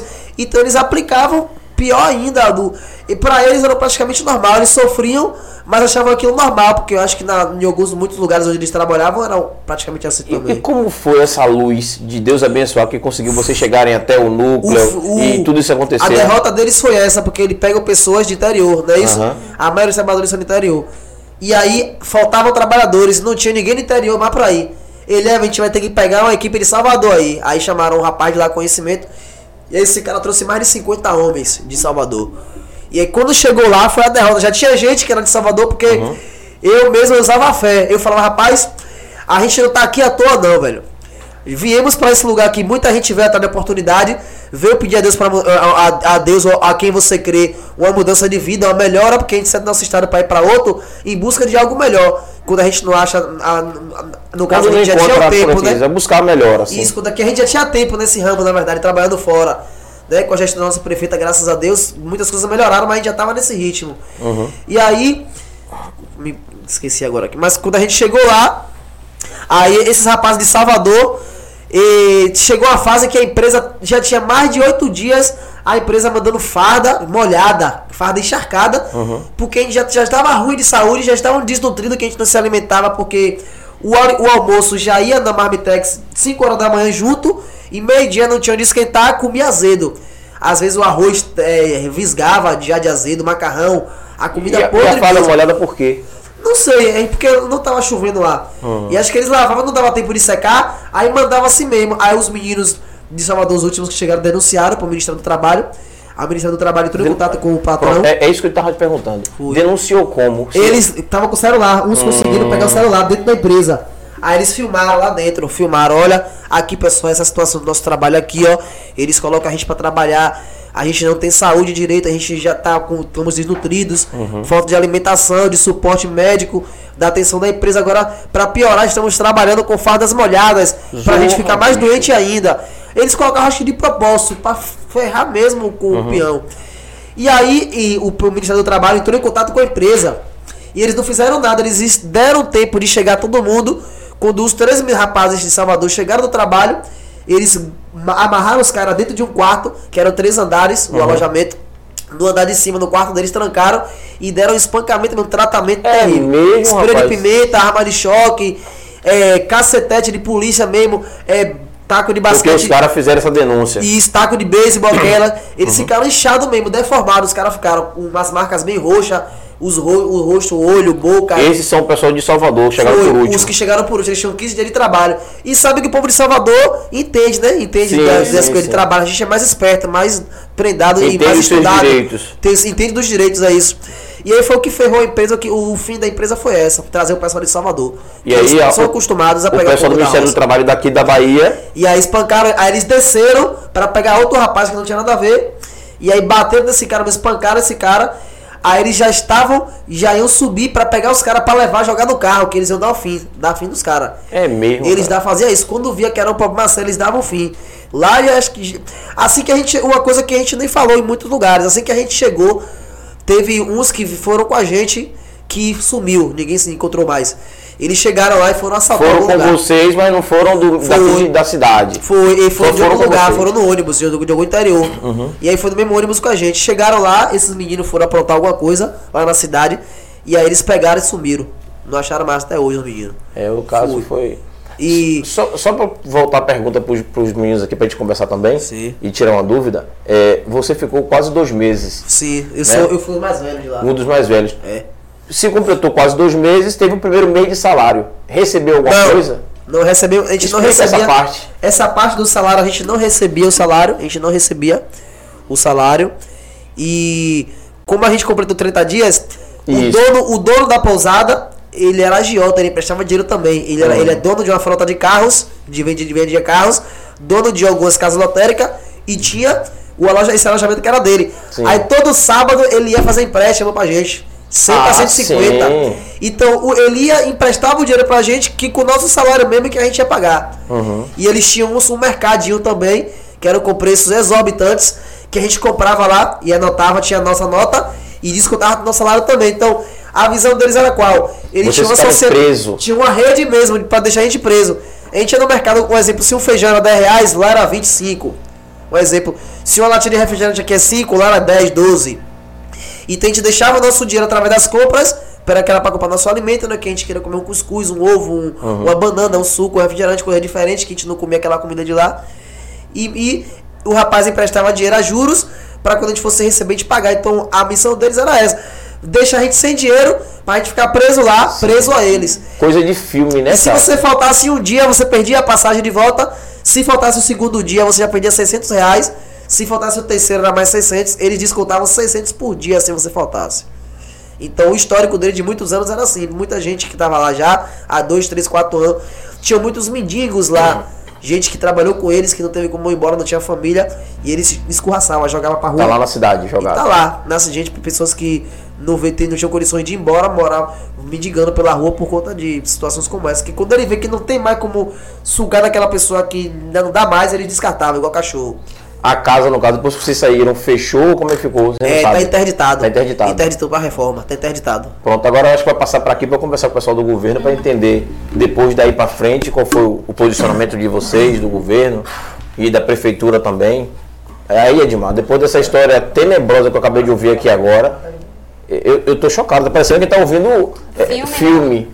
Que- É assim, ó, eu gosto muito de filme de ficção, né? E assisto filmes assim, é, ah, isso é baseado em história real, não sei o quê. E ele descreveu vários filmes que eu já assisti sabe? É, é- não dá pra acreditar que hoje, em pleno 2023, acontece um diabo desse no mundo com as pessoas. Você falou em filme. E a história desses meninos, né, desses rapazes, é, me remete ao filme Pureza. Certo? Pureza. Pureza. Quem puder depois assista né, é, esse filme, porque é assustador. Eu ouvi em pleno 2023 uma história tão chocante. Né? Nós estamos aí desde 2011, 12 anos de núcleo, tão chocante como esta, né, do Rio Grande do Sul, em Bento Gonçalves. A gente fala da uva, não é?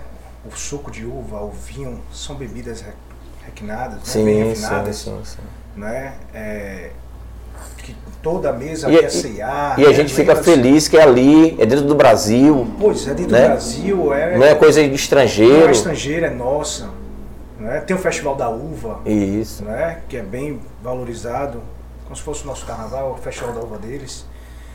Né? E é inadmissível que empresas né, como a Salton, a Aurora e a Garibaldi tenham admitido isso dentro, dentro de, su, de, de suas empresas. Porque o alojamento estava dentro dessas empresas. A, a, Correto? a, a- aqueles O alojamento pro- era dentro o empresas. Salton, Não, o alojamento aquele vinho Aurora de um litro. Era na cidade. na cidade. Era. Não era isso? No bairro normal. no bairro normal, Isso. onde a empresa tinha acesso. Isso, a empresa tinha acesso. A empresa tinha acesso, certo? Então assim, e o local onde os trabalhadores trabalhavam era dentro das empresas dessa. Desculpe, deixa eu fazer uma, uma correção. O alojamento que eles ficavam era dentro da cidade, onde essas empresas tinham a ciência de onde era o alojamento. Sim. E esses trabalhadores trabalhavam e ficavam até aquela hora dentro do solo dessas empresas. Sim. Será que eu, dono da empresa, não sabia que os trabalhadores estavam há mais dias de dias, toda hora sendo pego, sendo pego com duas, três horas depois do trabalho? Né? Será que eu não sei? O meu administrador não está sabendo como é que está a gestão da empresa? Sim. É muito fácil eu ter- jogar a culpa para terceirizada. Né? Se eu estou colocando uma Eu terceirizada. contratei a irresponsável- terceirizada, a terceirizada que se vê. Pois é, então eu tô- eu Não. estou colocando uma empresa irresponsável, criminosa, dentro de minha empresa, de uma marca que eu quero, eu sendo dono, quero né, que minha marca seja respeitada. Sim. Né? Então é inadmissível você chegar, dono de uma empresa, e não, não eu, essa não, é eu desconheço. Isso é culpa da terceirizada. Isso não foi agora, não. Tem pessoas que já foram dois, três anos. E o medo e a falta de conhecimento gera isso. Se os meninos da capital, da região metropolitana, ficaram com medo de denunciar devido a todos esses relatos Imagine o deles. povo do interior. Imagine né, o povo do interior então, que não tem um pouco mais de conhecimento, certo? Então pode ser sim a sorte para os trabalhadores, o azar deles ter levado pessoas também da capital, Sim. não é? Gente, o que a gente deixa bem claro é toda empresa dentro do Brasil, seja ela nossa ou estrangeira, é bem-vinda. Toda empresa. Todos têm direito a uma carteira assinada, a dignidade. É isso que a A gente, gente, nem falou, a gente nem falou disso, né? Leis trabalhistas pra eles, né? Não, a gente nem falou. Nem sabe? tocou nesse é, assunto. Nem tocou nesse assunto que a gente quer isso. Que respeitem as leis trabalhistas, que assine a carteira, que cumpra o que você prometeu. Você viu que o menino falei relatou servidão por dívida. É. Servidão por dívida, ou seja, você vai, você vai sempre dever àquela pessoa, você nunca vai sair daquela, daquela, daquela sua jornada de trabalho. Não. E o filme Pureza fala vida. isso. O filme Pureza fala isso. Enfim, é, é, é um, são, foram vários crimes cometidos, e é por isso que eu falo que eles têm que ser, têm que responder criminalmente sobre esses crimes. Certo? E não podemos. É, ah, a poeira vai baixar depois de 15 dias esquecer. Não, isso não pode esquecer. Não pode. Não pode não. Não pode não. Isso, isso não pode acabar, isso não pode ser esquecido em hipótese alguma. Admar, você não acha que isso é o fio de um rolo de lã que a gente puxou? Isso, com certeza. Com certeza. Eu tenho, olha, auditoria, infelizmente, a auditoria fiscal do trabalho foi, ao longo dos anos, foi sucateada. Certo? Nós estamos com um déficit aí de, de auditores fiscais aí de trabalho enorme no Brasil. Precisando em todos os estados do aumento dessa, desse, é, é, desses profissionais.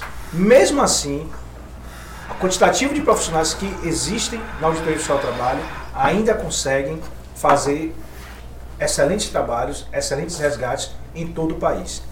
E com certeza esses, esse, é, é, esses resgates estavam reprimidos. Não tenho dúvida que tem vários outros aí, infelizmente, a serem resgatados.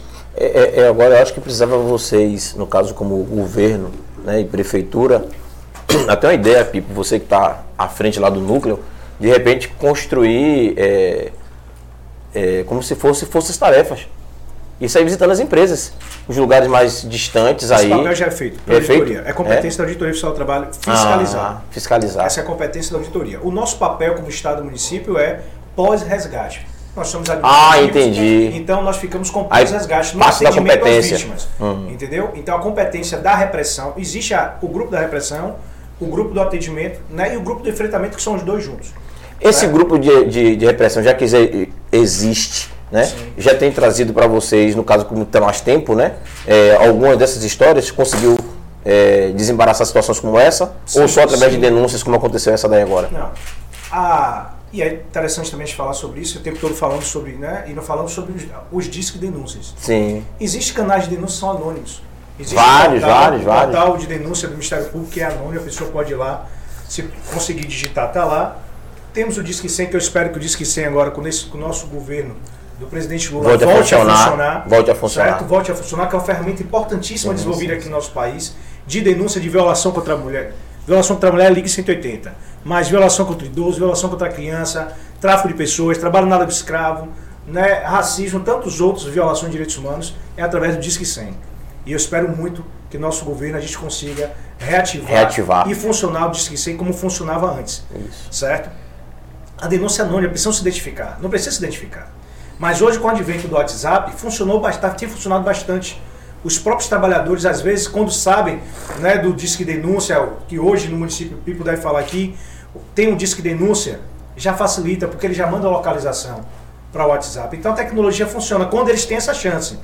Quando tem essa chance. Mas para a população, o real é Disque 100, tem o portal de denúncias do, do Ministério Público do Trabalho, tem o Pardal também, colocando no Google a Pardal, que é também um sistema de denúncias. Todos eles são anônimos. Então a pessoa pode denunciar, não se preocupe, porque você não vai ser identificada. Certo? Então isso funciona bastante. E essas denúncias elas podem vir através desses, né, desse- de- desses portais, como também através dos sindicatos rurais, né, trabalhistas. Geralmente eu vejo mais com relação ao sindicato. Isso, os sindicatos ajudam também. Tem denúncias que é, vindas de sociedade civil, de algumas organizações. Trabalho doméstico. Trabalho doméstico é sempre, na sua maioria, graças a Deus, temos bons vizinhos e vizinhas né, que vê a situação daquela trabalhadora, né, daquele trabalhador e denuncia. Então, um resgate, ele, quando ele né, se torna midiático, tem seu lado também positivo. E o que eu vejo isso como positivo, porque encoraja as pessoas a denunciarem. A gente, a gente teve um, um caso aqui, tem pouco tempo em Lauro de Freitas, de uma senhora que estava trabalhando é, serviço doméstico há quase 20 anos, 30 anos. Vocês estão por dentro dessa história, não estão? É, como é que foi? É, é nessa linha também, vocês atuam também nisso aí? Foi aqui em Lauro de Freitas, não foi? Isso. Você pode falar alguma coisa sobre isso? Só para poder dar uma, uma, uma- Vila do Atlântico. Ilustrada, Vila do Vila do Atlântico, 2021, foi resgatada por Edmar, Uhum. que hoje ela trabalhou 50 anos numa casa É mesmo, cara. sem ter direito a nada, foi aposentada sem saber que a filha fez empréstimo, pegava o dinheiro da aposentadoria e a família dizia que ela fazia parte da família. A família onde ela trabalhava. Trabalhava fazia Certo. parte da família. E aí teve a denúncia, foi em Vila do Atlântico, que domingo veio até uma reportagem, vai passar um documentário sobre ela que a Ah, gente que acompanhou. incrível.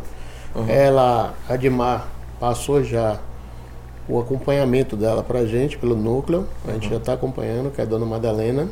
Ah, dona Tá Madalena. acompanhando, certo. ela mora hoje no município. E o núcleo já faz o acompanhamento dela com assistente social, psicóloga e todos os direitos dela. Deixa eu entender, essa dona Madalena, ela passou na TV, tem um, um, um tempo aqui atrás que ela não queria que aquela repórter Camila Marinho tocasse nela porque ela era negra. Isso. Exatamente. É mesmo, cara? Foi resgatada por Edmar, a gente pode falar. Meu O Deus, foi feito bicho. pela Oficial do Trabalho. E aí o acompanhamento foi para nossa coordenação, iniciou com a nossa coordenação. Mas existe uma rede de proteção e atendimento para essas trabalhadoras. E Dona Madalena vem sendo acompanhada, além pelo, da nossa coordenação, o Instituto Nelson Mandela, que é da CEPROME, Uhum. Secretaria de Promoção e Igualdade Racial do Estado, tem feito um trabalho belíssimo de empoderamento né, é, é, de Madalena, da mulher negra, É, o empoderamento que é preciso. Precisa. Madalena negra linda, Tô levando aqui, é uma mulher preta, bonita, é uma mulher preta, bonita. cena. Certo? Doido. Um sorriso lindo. Hoje tá com um visual novo. E eu Massa. gosto de Madalena assim. Com esse sorrisão, né, com esse visual, com esse ponderamento que ela é hoje. Então essa é uma construção que se faz no pós-resgate. Certo. E aí veio o núcleo. E com o passar do núcleo, que é no município, e a vítima né, foi Do município. do município, a gente começa a passar essa demanda para o núcleo, claro, acompanhando, dando todo o compasso né, e, e régua para que a coordenação do núcleo possa trabalhar com a psicóloga, com a assistente social e faça o seu acompanhamento e aos poucos a gente vai desvinculando ela do serviço né, do Estado, passando para o seu município de origem, que isso é importante. Sim, e é por isso que a gente traz de novo aquela fala. A importância de uma criação de um núcleo no seu município. seu município. O gestor reconhecer essa importância. E o que foi feito aqui. Né? O que foi feito aqui? Reconhece, Moema reconheceu a importância desse núcleo em tão pouco tempo, o quanto o núcleo vem fazendo. E não é só a Madalena, tem os outros trabalhadores que a, a coordenação já vem atendendo. É, teve certo? caso aqui também tirando Tem também o Madalena, seu né? Hélio, que foi aqui. Seu Hélio dormia durante cinco anos em duas cadeiras. É mesmo, rapaz. Em duas cadeiras. Seu Hélio, quando foi resgatado pelos auditores, é, seu Hélio não conseguiu dormir no primeiro dia em uma cama. Dormir em duas cadeiras. Ele não conseguiu dormir em uma cama no dia que ele foi resgatado. Nossa senhora. Ele, ele pegou o lençol, botou e botou no chão, porque ele não sabia como é que, que era dormir em uma cama. Então é um processo, né? E seu Hélio estava com problemas de saúde gravíssimos. Inflamações, E, e né? esse seu Hélio foi o quê? Trabalho doméstico também? trabalho doméstico também, ele era caseiro. Caseiro. Trabalhava durante mais de 10 anos já nessa casa. Acho que era 10 anos nessa- casa. Servi nessa casa. Assim, eu tenho uma curiosidade, até para vocês verem se consegue botar uma, uma luz em minha mente. Essas pessoas, esses que fizeram isso com essas, né? Quem, o, o- quem tratou seu Hélio como esse caseiro e como fez com Dona Madalena, qual é, qual é a ação do Estado contra essas pessoas? Há uma reparação para... Existe, exi- as ações são, como são crimes, né, Uhum. de, de- da área federal, Sim. os órgãos federais que é, Atuam. atuam. Sim, No caso, tanto de seu Hélio quanto da Dona Madalena, a ação trabalhista está em curso, Certo. certo? Mas ainda, cabe- e a Dona Madalena também. está em curso. E, e cabe ação crime também contra os dois, Sim. né? Tanto contra os, os algozes do seu Hélio, quanto também os algozes da Dona Mas quem está entrando com essas ações A- é, é o ação Estado crime, ou o Ministério Público Federal. Certo. Entra com a Não o ação Estado que crime. eu falo, o Estado do Ministério Público. Isso, o Estado que eu digo, o Ministério Público Federal Certo. e na, na esfera crime. E na esfera trabalhista é, a, é o Ministério do Trabalho e da, é a Defensoria Pública da União, certo? Que cuida nessas áreas aí. E aí a gente falou, você falou o ciclo. Que eu falei, e Lauro de Freitas, você lembra que vocês falaram? E Lauro de Freitas, eu disse, Isso. Lauro de Freitas fala no final. O que, o que a gente luta, todos os núcleos, né, as coordenações lutam pelo Brasil, é o fechamento do ciclo, certo? Do ciclo de resgate, que é, houve a operação, houve a denúncia, a Auditoria Fiscal do Trabalho, o Ministério do Trabalho, Polícia Rodoviária Federal, Polícia Federal, Defensoria Pública da União, o grupo de repressão vai para lá e resgata o trabalhador. É emitida a guia de seguro-desemprego, é pago as verbas rescisórias, se o, o- o empresário entende né, que, que deve ser paga, ser paga. E, e é paga também, se também ele entender, ele é que fizer um acordo administrativo, uma, a indenização. Esse é o papel da repressão para eliminar. Após feito, feito isto, é encaminhado para os municípios de origem e para a coordenação né, estadual, que, fa que fazemos a, o desmembramento de cada município, se for um, um grupo maior. A partir daí começa o nosso trabalho, que é o trabalho em rede que a Prefeitura Municipal de Lauro de Freitas fez muito bem. Acionar a Secretaria de Trabalho e Emprego, acionar a Secretaria de Saúde, acionar a Secretaria da Assistência Social. Dá toda a atenção Ou seja, você acionou toda a sua rede municipal, que todos os trabalhadores têm direito Uhum, uhum. à assistência, à saúde, ao emprego, Sim, né? sim. à educação. Então, acionou, foi acionado, foi acionado toda essa rede. E em tão pouco tempo, esses trabalhadores já estão sendo já empregados. Isso que é bacana. Porque você rompe aquele, aquele modus operandi que ele vai retornar para aquele trabalho né, é, indigno. Sim. Certo? Então você rompe. Isso foi feito com excelência aqui no município de Lauro de Freitas e quer queira quer não no estado da Bahia. Né? Então a gente É conseguiu né? fechar então é, é, é, esse ciclo e assim a gente espera com os outros trabalhadores. Hoje nós estávamos em Serrinha, O que você chama de fechar esse ciclo foi o, o desfecho. Já está todo mundo praticamente, os daqui de Lauro de Freitas, por exemplo, Isso. estão todos trabalhando, né? Essa parceria Prefeitura, Carrefour, Secretaria de Trabalho, Núcleo. É esse o desfecho. Esse é o desfecho. Esse é o rompimento do ciclo do Sim, trabalho análogo escravo, onde você tem do resgate ao pós-resgate que você insere ele É, no vocês, poderiam, trabalho. vocês poderiam também só chegar lá, tirar de lá, botar em suas casas e um abraço. E não foi feito Aí isso. isso é enxugar gelo. Isso. Quantos trabalhadores, né, a gente tem entrevistado, quantos trabalhadores não já retornaram Sim. para essas frentes de trabalho? Nós temos dois, três trabalhadores que já retornaram ou mais. Né? Tem, tem, tem relatos, tem um documentário do, do Maranhão, estava conversando com, na, com a AIT, com a Organização Internacional do Trabalho essa semana, e eles falaram que teve trabalhador que foram, foi feita essa entrevista, esse documentário, já tinha, já tinha sido resgatado três vezes. E vai e volta, vai e volta. Porque assim, se não tiver uma política pública, se não tiver essa transversalidade dos, dos- das ações, das áreas, a pessoa ela volta. Entendi. Ela volta porque o pai de família, ele precisa sustentar a sua família. A fome aperta. Né? Um pai que tem uma criança recém-nascida, Mas no caso deles, que ele não recebia nada, né? Mas é o risco. Sim. É o risco que, que corre. Houve uma promessa, houve uma oferta de pagamento de 4 mil reais. Não foi isso? 4 mil reais em dois meses. Nossa. Certo? Pra quem tá sem fazer nada. Né? É. Tá sem fazer nada, 4 mil reais em dois Ah, é, meses. sim, sim. Eu sim. vou. E Eu ainda topo. vai e volta. Eu topo. Vai para outro estado conhecer e com Vou pra outro estado, pois é. conhecer uma outra cultura. foi esse, ir, voltar com dinheiro, ainda conhecer a cidade, cultura. Foi meu pensamento Volta foi o esse. cara. É isso. Que é correto se fazer. Aham. Todo mundo tem esse direito. Sim, Sim, não, sim. tem trabalho em Minas Gerais, eu vou, São Paulo eu vou. Porque é isso. Ah, é no café, é no morango, é na uva. Que bom, que bom que o nosso país gera emprego. Sim, sim. Né? Que bom. Não seria melhor agora ter, ter, eles estarem dando agora entrevista Que foi mostrando massa. que, Que 250 passeou. trabalhadores do Nordeste vieram, trabalharam aqui e nós temos aqui o melhor vinho, o Isso. melhor suco de uva. Isso, isso. Será que isso não seria mais rentável? Com certeza. Não seria melhor para a empresa? Seria. Bem mais fácil, gente. Mas não, eles agora ace- aceitam pagar uma indenização para amenizar. Vamos, Né, vamos, amenizar. vamos- vamos entender essa questão da, da indenização. Falou sobre alguns valores.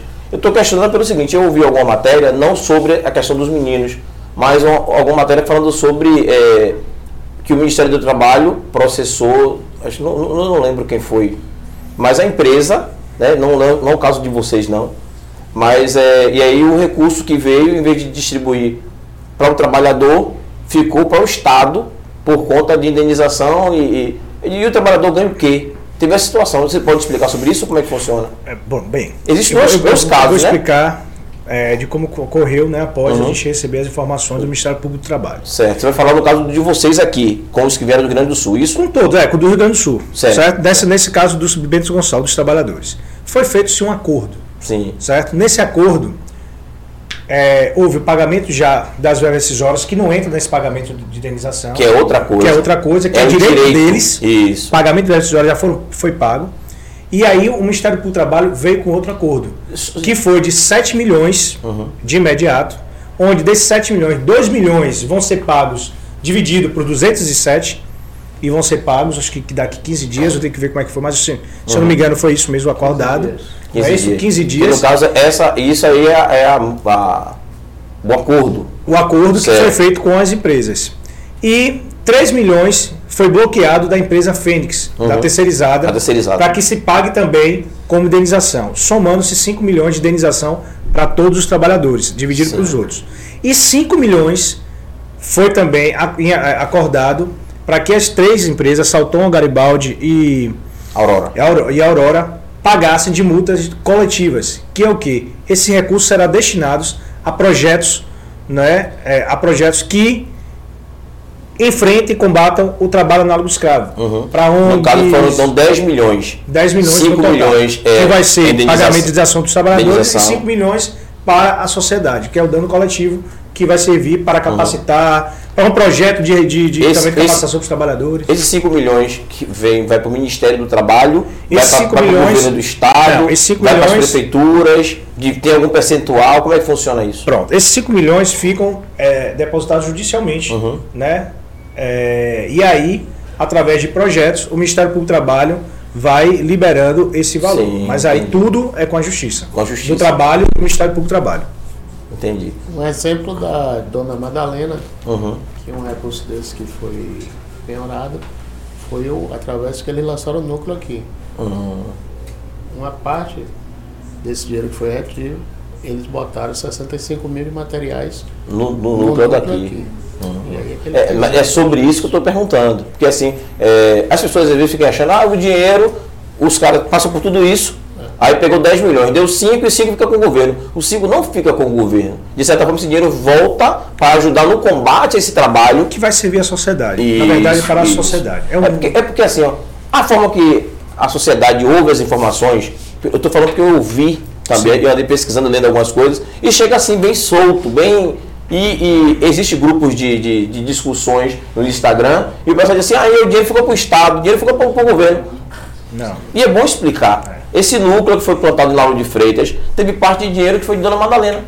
Né? Não, de, do que aconteceu com Dona Madalena, do de ações, processo. de ações, não foi desse táxi de Dona Madalena. Não, estou dando exemplo, É, exemplo, exemplo. exemplo. Do Porque processo. Dona Madalena é de Lauro de Serviu para ajudar a Dona Isso, Madalena. Foi um isso. TAC também, veio de TAC também, Uhum. de um termo de ajuste de conduta, onde foi destinado uma verba para aquisição desses bens e abertura de um núcleo. Então Sim. você vê a importância de um dano coletivo. Serve para isso. Para que sirva, que esse equipamento sirva à sociedade. Sim. E isso está servindo de muito aqui em Lauro Freitas. Bastante, bastante. Bastante. E, e no caso deles, que passou por isso, é, você falou que eles receberam o que é de direito, ou seja, multa rescisória. Mas como foi essa multa rescisória? Só- eu fiquei só curioso, porque Bem. a promessa de salário era de 4 mil nos dois meses. Essa multa rescisória foi em cima dessa promessa de trabalho? Ou vocês fizeram algum outro cálculo? Como foi isso? Provavelmente os auditores fiscais do trabalho, lá de Rio Grande, do Rio Grande do Sul, devem ter calculado os dias trabalhados, Uhum. direito às férias, FGTS, com base no que foi ofertado. Hum. Foi calculado. Então, teve trabalhador que trabalhou 10 dias, teve trabalhador que trabalhou mais dias, mais No- meses. Então, as vezes são pagas, né? Como a forma a lei No, trabalhista. ca- no caso, no caso do nosso convidado que não pode aparecer, né, né, é só para poder a gente estar mantendo um, um, um certo é, descrição, né? Não está expondo tanto também ele, né? Pelo- Por enquanto, explica você que está assistindo a gente em casa aí, é, essa aparição dele, né? É porque está tendo processo, né? Então para a gente manter as coisas mais, em, mais organizadas em sigilo. Mas assim, é, voltando a falar com ele, que está ali atrás da câmera com o microfone, é, só para perguntar, né? Você é, trabalhou praticamente 60 dias. Sim. Nesses 60 dias, a discussão da oferta, do valor, era de quase, era de mais ou menos 4 mil reais. Vocês vão- já receberam, vão receber? Tem uma posição de quanto é que vai receber? Tem noção? Nós fomos resgatados pelo Ministério Público do Trabalho e a Polícia Rodoviária Federal Quando os meninos eles fugiram, eles foram para a cidade de Caxias do Sul, do lado, eles fugiram para outra cidade, porque se fosse dentro da cidade não ia acontecer nada, como a gente falou. Então eles foram para outra cidade e entraram em contato com a Polícia Rodoviária Federal. E aí fomos resgatados, fomos para um ginásio lá de Bento Gonçalves. E esses três dias que ficamos lá foi onde o, o coordenador geral da, do Ministério do Trabalho ele organizou todas as nossas papeladas, todos os nossos documentos. E é assim que chegamos, quando viemos embora, depois de cinco dias, a gente sacou. A promessa foi de 4 mil, só que pela, pela conta que eles fazem lá no somatório que eles entendem lá, a gente pegou um valor de. Pode falar?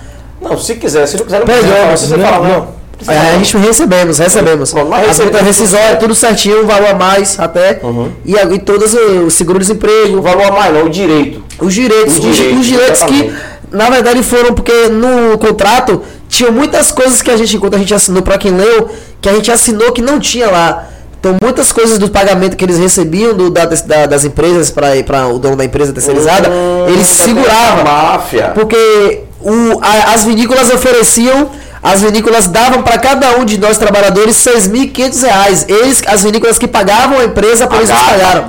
6.500 entendi. reais durante 60 dias. E eles repassaram 4 mil. De, a promessa deles era que 4 mil. dizia que passava Isso, 4 mil. Que dizia, porque 2.500 já era pro bolso deles certo. Certo. E aí eles faziam essa situação com a gente, né? Dos mercados, dos empréstimos, já para ficar com o nosso dinheiro mais todo dinheiro também.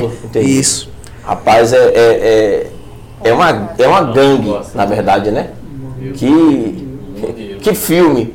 Aí você que está assistindo a gente aí, se tiver alguém que queira produzir um filme, senta aqui com a gente para conversar, porque a galera do núcleo aqui, com as histórias que eles têm para contar. vai dar um Netflix aí, vai, Netflix aí, vai bombar, vamos. Tem, o sete. Tem um, tem um filme chamado Sete Prisioneiros no Netflix, que é, é praticamente uma total referência que a gente passou. Aquele filme? Sete Prisioneiros, Sete Prisioneiros. do Netflix, quem quiser assistir vai saber mais ou menos um pouco da nossa história. Ali não chega nem a 20%. É, Só pra vocês entenderem. Família, bota a galera de casa pra gente dar esse alô também rapidinho, que já tá passando de 21 horas. E a gente vai lá com a galera de casa aí, ver se tem algum que tá cha- chateado também. E a gente vai pular a conversa, porque o papo aqui é outro, né? Os haters, né, que tá aí zangadinhos. Normal, normal. É, Parou onde, lá, família? Em Iraci, não foi? Em Lucas, que eu dei esse abraço pra Lucas aí. acho que parou em Ana. Ô Braga, o programa não é pra ho- hoje, não é pra isso não, mas Não, pega Ana. você em um próximo programa aí pra gente bater um papo ao vivo. Forte abraço. Vinícius Barbosa, todos de parabéns. Ro é, Rosângela Mendonça, boa noite. Ana Clara Ribeiro, absurdo. Mina Única, boa noite a todos. Vinícius Barbosa, jogador Pipo. Gabriel Santiago, verdade, mano, foi muito sofrimento. Nem pra reclamar dos nossos direitos a gente não podia. Ah, entendi, Gabriel. Tinha dias que eles, eles esqueciam de nós nas parreiras. Kátia Cristina botou do céu, Isabela Souza, boa noite. Paula Gama, imaginar que em pleno século XXI ainda encontramos isso no mundo. Se torna inacreditável até mesmo a história de Da Carochinha. Carochinha. Carochinha, né? Mas não, é real. Isabela Souza, equipe Neto e Cepadinho tá de parabéns, em especial a Pipo. Miqueias, rapaz, que é isso? Pois é, Miqueias. Kátia Cristina, é verdade, a gente pensa que só acontece em outro país. Não, gente, acontece também aqui no Brasil. Paula Gama, parabéns ao nosso coordenador Pipo, que muito tem se empenhado nessa empreitada árdua, que é junto com sua equipe enfrentar o tráfico de pessoas. Yuri Santos, chegar, chega, a ser, chega a ser surreal, Surreal. ouvir relatos como esse em pleno século XXI. Pois Verdade, é. viu, Yuri? Ivone chocada com, com esse relato, parece um filme. Boa noite. Romeu Santos, boa noite a todos. Tema muito oportuno nesse, nesse momento. Parabéns. Lúcia Tamo Moraes votou parabéns aos envolvidos. Beijo, Lúcia. Alexandre Neto, Luizinho. Lúcia, Lu, né? Lu, Lu, Lu, né? isso. Beijo, dona Lúcia. Rapidinho, deixa eu dar um. Dona Lúcia, por Vai favor, vai. dona Lúcia. Porra. Teve Covid aí, a gente, todo mundo tava naquela mas a Covid já tá passando. Aquele velho caruru que a senhora sabe dar. Tamo junto, né? Não se preocupe, eu vou mais invadir seu caruru com 30 pessoas pra comer o caruru. Eu vou chegar só pra aqui com o de né? quatro. É. É menos de Vou só 20 aqui- pessoas. Vai só a família do 3 por 4 É tá tudo menos de certo? 30, é menos de 30. E esqueça a Pipo tá aqui, esqueça a Pipo. Pensa só na gente aqui, tá tudo certo. Beijo, dona Lúcia. Alexandre Neto, Luizinho, meu irmão, tamo junto. A gente tava lá passando aquele sufoco. Queria ser de Jesus. Parabéns a Demar Glaucio Pipo pelo Mais um? da sua equipe. Mais um que tava lá também? É, é, é, Alexandre, e Gabriel. É, é, ô, Gabriel, você e Alexandre, quem estiver assistindo a gente aí, que tava lá, né? Vamos fazer o seguinte, marcar depois um bate-papo. é, passar esse período Isso, que não pode estar precisa, aparecendo. exatamente. A gente vem aqui na TV, senta fazer uma roda de conversa, tentar lembrar como é que foi, discutir um pouquinho mais, falar de coisas boas também, viu? Só de miséria não, que a gente pode dar uma. Falar do futuro, né? Que foi totalmente abençoado por Deus pra gente aí depois dessa luta. Amém, amém, é sobre isso. Vamos marcar aí depois. Romeu Santos, parabéns à equipe da Cepadi, vamos pra cima. Maria da Penha, boa noite, beijo Penha. Venha, beijo. Kátia, vamos parabenizar a Cepadi no nome da secretária Desmarense. Juntos somos mais fortes. Penha colocou abraço, Oi, Deise. Júlio, boa noite, é Penha. Renato Lima, boa noite, gente. Camila, Júlio, meu irmão. Rafael José, passando para parabenizar toda a equipe pelo programa. Fala, Renato Rafael. Lima, é, precisam de reparos. Penha colocou parabéns pela equipe. Mina Única colocou palmas. Desce mais um pouquinho. É, Maria da Penha também. Nalu Gomes, boa noite. Parabéns ao. Ne- acho que é Net- Netep, né? Net. Net. Net. Isso é Padi pelo trabalho. Estávamos precisando desse apoio aos trabalhadores resgatados. É sobre isso. Massa. Penha colocou trabalho lindo, não sabia. Vinícius Barbosa colocou chocante esse relato desse trabalhador e tem gente que ainda reclama da vida. Verdade, É, Vinícius. Nada fica oculto na frente de Deus. Uma hora tudo, se, tudo será descoberto. Todos os envolvidos estão de parabéns pelo excelente trabalho que a secretaria vem fazendo. Lúcia Moraes colocou em setembro, Caruru. Tá vendo? Já convidou, né? Então. Sim. Obrigado, dona Lúcia. Estarei lá, viu? Deixa eu lembrar, dona Lúcia. Obrigado, dona Lúcia. Outra equipe na minha não. Eu vou na equipe, eu quero terminar. Quanto eu vou na equipe de. Obrigado, dona Lúcia. Só vai um bocado de A senhora é muito gentil. Já quer Educada, gentil, obrigado, briga. Rapaz, o dele é só um prato. Acabou. Minha esposa tá aqui, dona Lúcia, então. Ele, ele, ele só vai já quer rapaz, é brincadeira. Dona Lúcia, abre espaço para mais dois. Tudo certo? Valeu. Fechou aí. Adilto botou boa noite, parabéns pelo trabalho. A escravidão é uma mecha que teima em se perpetuar em No nosso, nosso país, verdade. E a todo tipo de trabalho escravo. Parabéns, Cepagi, parabéns ao Net, Netp. Netp. Netp. Kátia Cristina botou boa noite, vocês estão de parabéns. Nós, todos. Sobre isso. Valeu, Sobre família. isso. É, família, tem um, um, acarajézinho aí. Né? A gente não sabe o que vocês gostam de comer, mas geralmente eu ofereço para os nossos convidados acarajé, né? Tem um refrigerante. Se ninguém quis beber uma sagatiba, não quiser botar vinho na mesa hoje não, porque Não, nada de vinho, não. suco de uva hoje. Né? Nada E eu vou fazer questão de providenciar os vinhos que não seja, para que pode quatro, é óbvio, Claro. que não seja dessas marcas. Com nem certeza. Salton, Parabéns. nem Aurora e nem Garibaldi. Garibaldi. E nem Garibaldi. Parabéns E, pela atitude. é, é, a gente sempre é, se preocupa de comprar marcas nacionais, né? Até para valorizar, mas depois de uma dessa, a gente vai buscar outras marcas nacionais, né? Sobre isso. Vamos iniciar com a rede social, a plataforma que é o YouTube, por onde vocês estão nos assistindo, 3x4 TV, já se inscreve no canal. Lembrando que o Pod 4 é um dos programas da nossa TV Web, tem outros programas para você assistir, maratonar. Tem também o canal de cortes do Pod 4, que são todos os melhores momentos dos programas. Próxima rede social é a da Batalha do Retrato, também no YouTube, então você já se inscreve para você acompanhar. Mandar um beijo pro nosso apresentador MC Larissa, nosso DJ Fael, aos MCs que participam, a toda a equipe técnica, a nossa produção que é de milhões, esqueça tudo, é sobre isso. E tô sabendo que vem mais uma edição aí, né? Tá no forno. Tô sabendo disso, inclusive. Quando é a produção? todos. Quando é a próxima edição agora? Aí só produção. Semana que vem. né? Sexta-feira, é. Porra, não teve nenhum esquenta, viu? Porque sexta-feira já teve batalha, Aqui é semana que papo. vem já tem. De é novo. sobre isso. Próxima rede social é o Spotify. O Pod 4 tá no Spotify, no Deezer e no Google Podcast. Lembrando que para você acompanhar a gente lá no Google Podcast, você só precisa ter uma conta da Google que é gratuito. Então a gente tem essa disponibilidade aí para você acompanhar o Pod 4. Próxima rede social, Instagram 3x4 TV. Já segue para você acompanhar todos os programas que temos na grade. Lembrando que a TV também faz outros trabalhos fora da TV, né? Tem outros trabalhos ali também de cobertura de alguns eventos que tem por aqui. Próxima rede social é o Pod 4, que é justamente o programa que vocês estão nos assistindo. Pod 4 Underline, então você já segue para você acompanhar todos os convidados durante a semana. Lembrando que a gente posta o card de divulgação, a foto pós-programa. Tem também as collabs com os convidados, que são alguns cortes.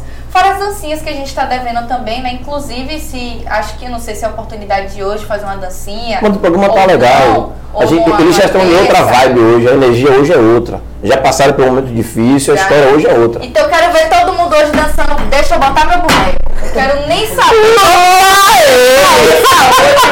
Quero ver todo mundo, produção, todo mundo hoje é Danou, danou, danou. Agora imagine Pipo. que é do- Ah, a de Pipo dançando, deixa eu botar a que eu boneca. puxei essa música. Bicho. Aí, porra, Pipo, tá isso que aprontar com você, meu Pipo. Gente, mó paz aí, tô brincando, ninguém vai dançar não, é sobre isso. que aí na Só boa- brincadeira, brincadeira. Brincadeira, brincadeira, sem dançar hoje não. Próxima rede social é da Batalha do Retrato, que é justamente o programa que eu falei pra vocês lá no YouTube, então você já segue semana que vem, já tem. E eu acredito que deve sair as inscrições em breve, né? Saiu hoje. Saiu hoje? É. Hum, é sobre isso, esqueça toda essa produção, essa técnica de milhões, pô, esqueça. Inscrições abertas. Batalha do Retrato 09, olha lá. É sobre isso. Então você MC que tá aí assistindo ou conhece alguém que é MC, já chega lá na Batalha do Retrato que as inscrições estão abertas. Você que tá no Rio Grande do Sul, que tava aí com aqueles problemões, agora já vem pra cá e aí, ó, Batalha do Retrato. Vem assistir pra tirar a cabeça. Tudo certo. Sobre isso. Próxima, ah, as fotos das- do, da batalha de sexta-feira. Perfeito. Isso aí foi aqui também, viu? A gente tem todo esse. Rapaz, Matheus quebrou e amassou, viu? Esse MC aí arrasou. Próxima rede social amanhã a gente faz e tá- está em atos, tá? Com a pausa programada. O pessoal resolveu botar uma pausa aí, mas era um programa que passava toda segunda-feira às 19h30 com a técnica. A gente vinha tá pra cá e a gente falava sobre tecnologia, mundo geek, aplicativos. A gente interagia com o pessoal de casa, jogava também. Era um programa bem tranquilo mesmo, mundo geek, mundo nerd, certo? E tecnologia também. Próxima rede social é na Freestyle Underline BR, que é justamente um programa que fala sobre é, esse, esse esse mundo do hip hop, das batalhas e justamente o apresentador da batalha, né, que é MC Larício, também é apresentador junto com o MC Matheus e o nosso DJ Fael, né? Então, dá os parabéns aí pra nossa equipe, é sobre isso. Próxima rede social, carregando ali, meninas, tudo bom? Do nosso convidado, um dos nossos convidados, sobe ali, gente, pra poder ler. Admar Júnior 19. Olha, a TV não tá seguindo a rede social do convidado, eu tô vendo, viu? Que maldade é essa, rapaz? Vamos vivo. botando o convidado Tô ao vendo aí, vivo. viu? Rapaz, segue o convidado aí, O viu? lugar tá seguindo, né? Olha lá, olha lá, ó. Convidado seguindo. Seguindo, segue. Pô, velho. Não, pô, tranquilo. E o convidado segue, é sobre isso. né? Aí, aí. Sobre isso aí. Próxima rede social do nosso convidado também, Glaucio Pipo Oficial. Pipo tem moral. Pipo tem Segue lá moral. pra você acompanhar. Inclusive aniversário de Jax Wagner, né? Eu tô sabendo agora que o Pipo postou no dele ali, eu não Qual foi? sabia. Mas Não. você não viu rede social de não foi? não, hoje eu tava abafado das outras coisas. Ai, desculpe. Jax, parceiro, abraço. tamo junto. É sobre isso. E vamos falar de ITS Brasil, primeira empresa grande que acredita no nosso trabalho. Temos essa parceria, internet de milhões, temos um link dedicado. A gente não precisa mais cancelar os nossos programas por conta da queda da internet, né? Graças a Deus aí. Então, se você quer uma internet de qualidade, bota lá itsbrasil.net no seu navegador, já vê a disponibilidade, se aí no seu bairro, já pega um pacote massa e esqueça tudo. ITS Brasil, nessa eu confio, nessa nós confiamos. Tamo e junto. tá aqui, ó, gente, copinho da ITS, esqueça tudo. E é sobre isso. E a gente finaliza a rede social. É, tudo certo. Fechou. É, eu queria ver se Pipo ia dar mais uma, né, explanada sobre aquela situação lá da- do pulo do gato, que deu tudo certo pelo menos, né? A baixinha deixou você com problema nenhum, não, tá tudo massa, né? A Tá cama tudo também lindo. Graça, a cama foi bem feita. Foi bem tá feita. Tá certo. Graças a Deus é, deu tudo certo, 30 dias aconteceu isso, né? E a gente tem que agradecer o apoio, principalmente da prefeita. É uma guerreira, é, ela não mede esforço para nada e deu maior apoio a todo CEPADI e disponibilizou toda a secretaria. Agora imagine se a gente não tivesse feito o núcleo. É, Que dificuldade, trabalho ia ser feito, claro que Claro. sim. Mas que dificuldade ia ter para as secretarias, não é? verdade. Hoje os meninos estão, é, praticamente amanhã já começa a trabalhar, através da Secretaria de Trabalho, Esporte e Lazer. Já fizeram o cadastro no CRES, já, Minha Casa Minha Vida, aux- auxílio aluguel, tudo que tem direito. Ah, legal, legal. Saúde. seja, a a questão do Minha Casa Minha Vida tá também incluída no pacote Também no pacote. de vinda deles pra cá. Alguns não têm a casa própria também, então, Na verdade, todos moram de aluguel. sim. E a prefeitura já disponibilizou um auxílio aluguel para eles de 300 reais, Uhum. Que daqui a 15 dias estão na conta, Uhum. onde também eles já pegaram os tempos trabalhados, como a Admar falou, Sim. uma quantia, receberam uma primeira parcela, Certo. ontem de ontem também, e a gente está acompanhando tudo. É, o Wilson disponibilizou para tirar a documentação, metade dele ficou lá, a documentação que ele reteve, e o Wilson disponibilizou o pessoal do SAC dentro do núcleo. Entendi. Para a semana, o pessoal do SAC vai tirar a identidade deles lá no núcleo. Ou seja, está tudo organizado. Organizado. No, no caso, só uma pergunta para a Admar. É, aqui em Lauro de Freitas tem um núcleo e está acontecendo tudo isso dessa forma. Emprego, estão preocupados com minha casa, minha vida para eles que não tem casa, até o apartamento sair vai ter bolsa auxílio aluguel, é, tem toda essa, essa rede de atenção. Na verdade, vai ter as inscrições, né? As a gente não inscrições, pode passar com as pessoas Não, que já estão não, na fila. na frente, É, para as pessoas não mas, então, pensar. mas já colocou na, na, na- Na lista na também. Uhum. lista também. Né? Que é muitos deles também não, não, nem preocuparam com isso. É. Acho que não tinha nenhum inscrito, tinha? Com certeza não, então já foi o primeiro passo. Sim. Outros municípios que não têm esse núcleo, como está sendo esse tratamento desses outros? E esses 11 eu estou vendo que estão sendo bem assistidos em Lauro de Freitas. Mas foram 200 e Sete. 207, sendo 194 baianos. pronto. Esses 194 baianos, os outros não vou nem dar opinião, que é difícil você estar lidando com outro estado. Mas os daqui da Bahia, tirando esses 11 de Lauro de Freitas, como é que está sendo? Deu uma... uma- Bem, como eu disse, todos os, todos os municípios, Uhum. né, e aí eu parabenizo, parabenizo toda a assistência social, têm feito trabalho de acompanhamento deles. Sim, Então, você citou, né? é, Serrinha, Serrinha Feira, foi os povos tudo, onde tudo, tiveram, tudo. mas foram 22 municípios, não vou citar também, Não, porque esses três citar. foram citados no- no- na entrevista jornalística na mídia, Uhum. mas os demais é melhor não, até porque tivemos alguns gatos, que chama o aliciador, né, na- nessas regiões. É mesmo, cara. Essa região, é o aliciador chamado de gato. E aí alguns gatos moram nessas regiões. Então, para evitar, vou dizer o local dos municípios dos trabalhadores, Sim, até pela sim. segurança, mas estão todas elas, todas as assistentes, todos os assistentes, secretários e secretárias da assistência social sabem que, eu- que nós somos gratos pelo empenho e trabalho que eles estão sendo feitos. Mesmo não tendo núcleos, né, não tendo um núcleo implantado no município, a gente está dialogando, mostrando que é importante ter o núcleo no município, eles têm feito o atendimento. Questão do auxílio aluguel, cesta básica, né, documentos também, estão verificando documentação. Seja, isso não é só em Lauro de Freitas, Está está tá sendo toda, todo- Como eu disse, a Bahia foi, é diferenciada. Massa, massa, Nós massa, temos um trabalho realmente diferenciado nos 417 municípios. né? Eu não tenho que reclamar da assistência social, dos CRAS e CREAS do nosso estado. É uma equipe altamente preparada, apesar de, como eu disse, dos SUAS ter sido massacrado. É uma equipe guerreira que está ali na ponta, no dia a dia com as famílias né, mais carentes, com a população mais carente. E é só através dessas assistentes sociais, desses psicólogos e psicólogas, que a gente chega até essas pessoas. Entendi. Então, mais uma vez, muito obrigado e parabéns a todos pelo trabalho que fizemos. Em 48 horas, todos já estavam sendo assistidos em seus lares. Massa. É, e aqui em Lauro de Freitas, a gente continuando do núcleo, é, como você falou, uma coisa nova, que pegou todo mundo de surpresa, e também se a gente não tivesse o apoio dessa secretaria, a gente montou um núcleo em 25 dias com psicóloga, assistência social. Hoje a CEPADI tem uma estrutura que creio que Não deve nada a ninguém. Não deve nada a ninguém. É Compete até isso. com o Estado.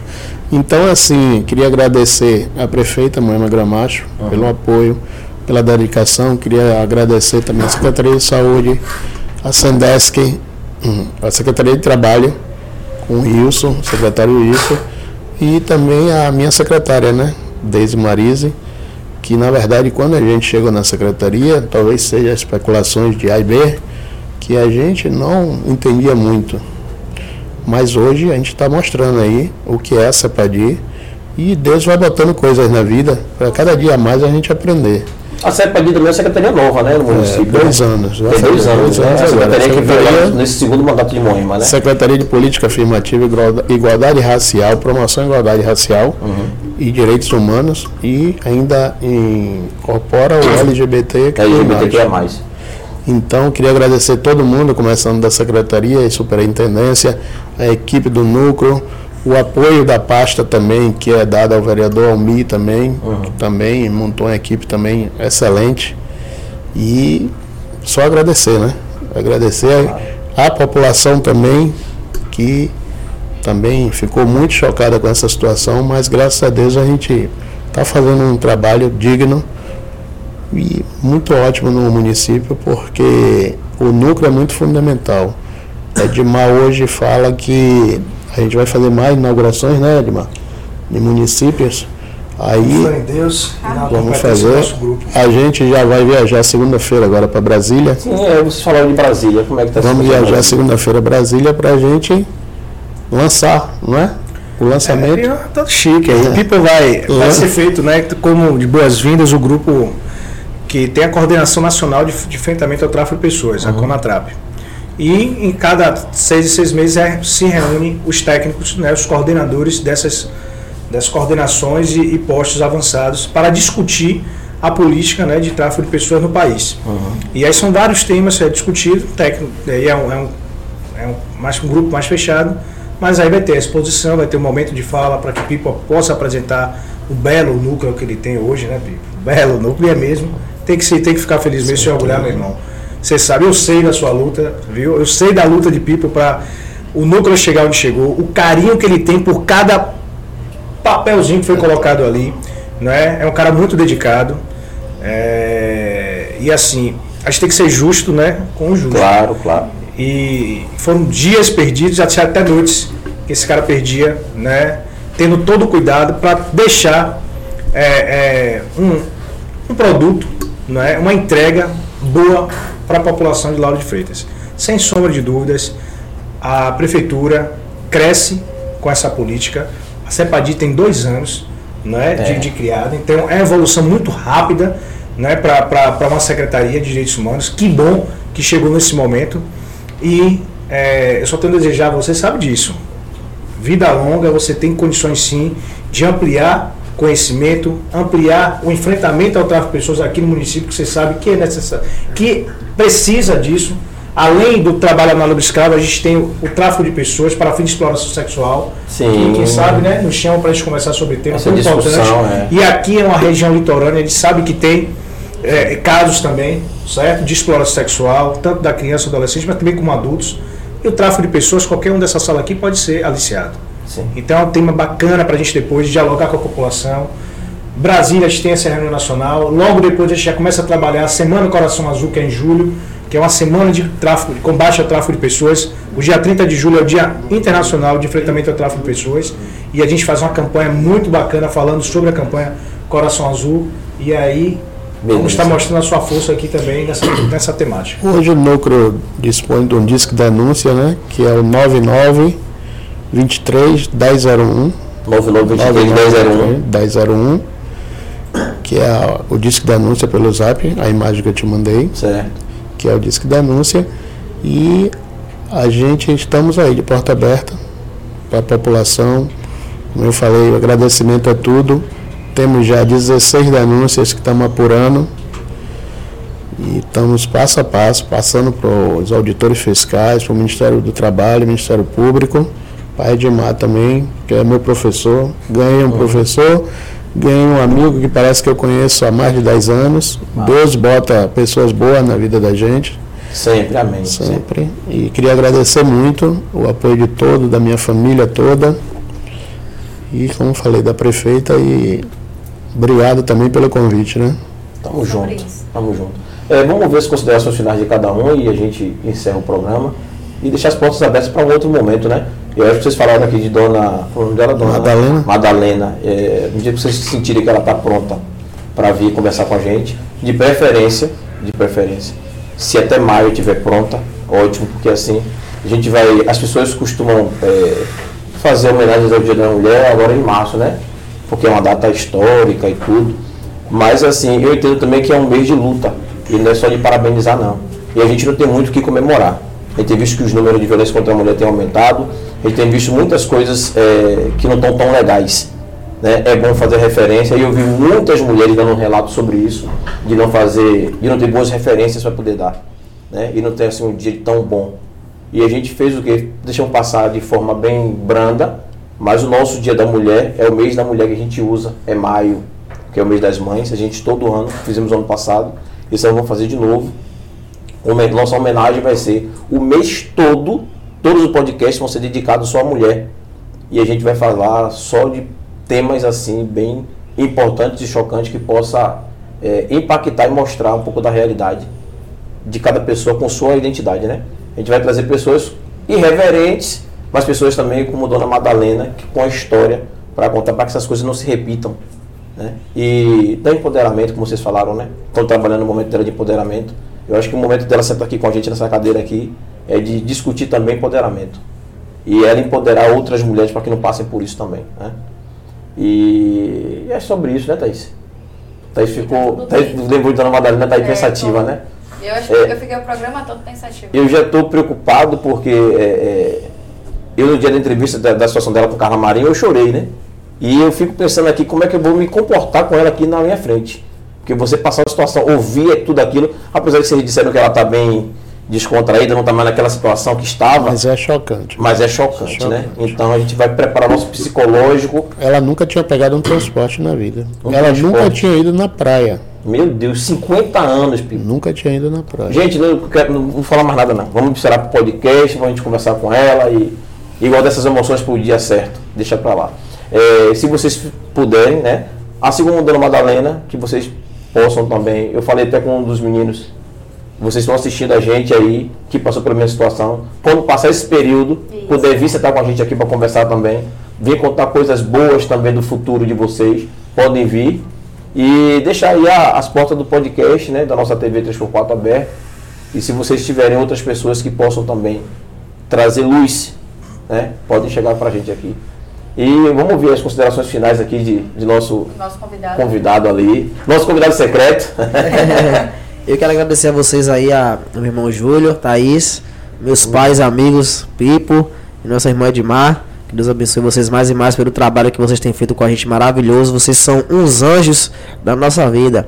E eu quero agradecer a vocês, a toda a produção, a equipe aqui. Tamo junto.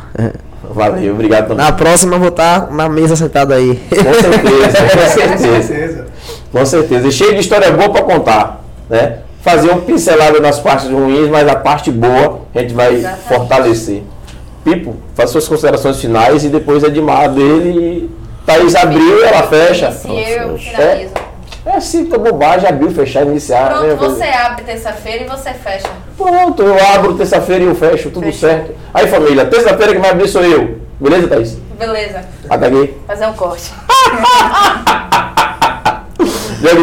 Como eu falei, a Uhum. gente queria agradecer a oportunidade de estar aqui, de falar a importância do núcleo municipal estadual Uhum. para muitos que não conhecem ainda. Eu também não acreditava nisso. É, é dura a realidade. Tem muitos casos acontecendo ainda. Uhum.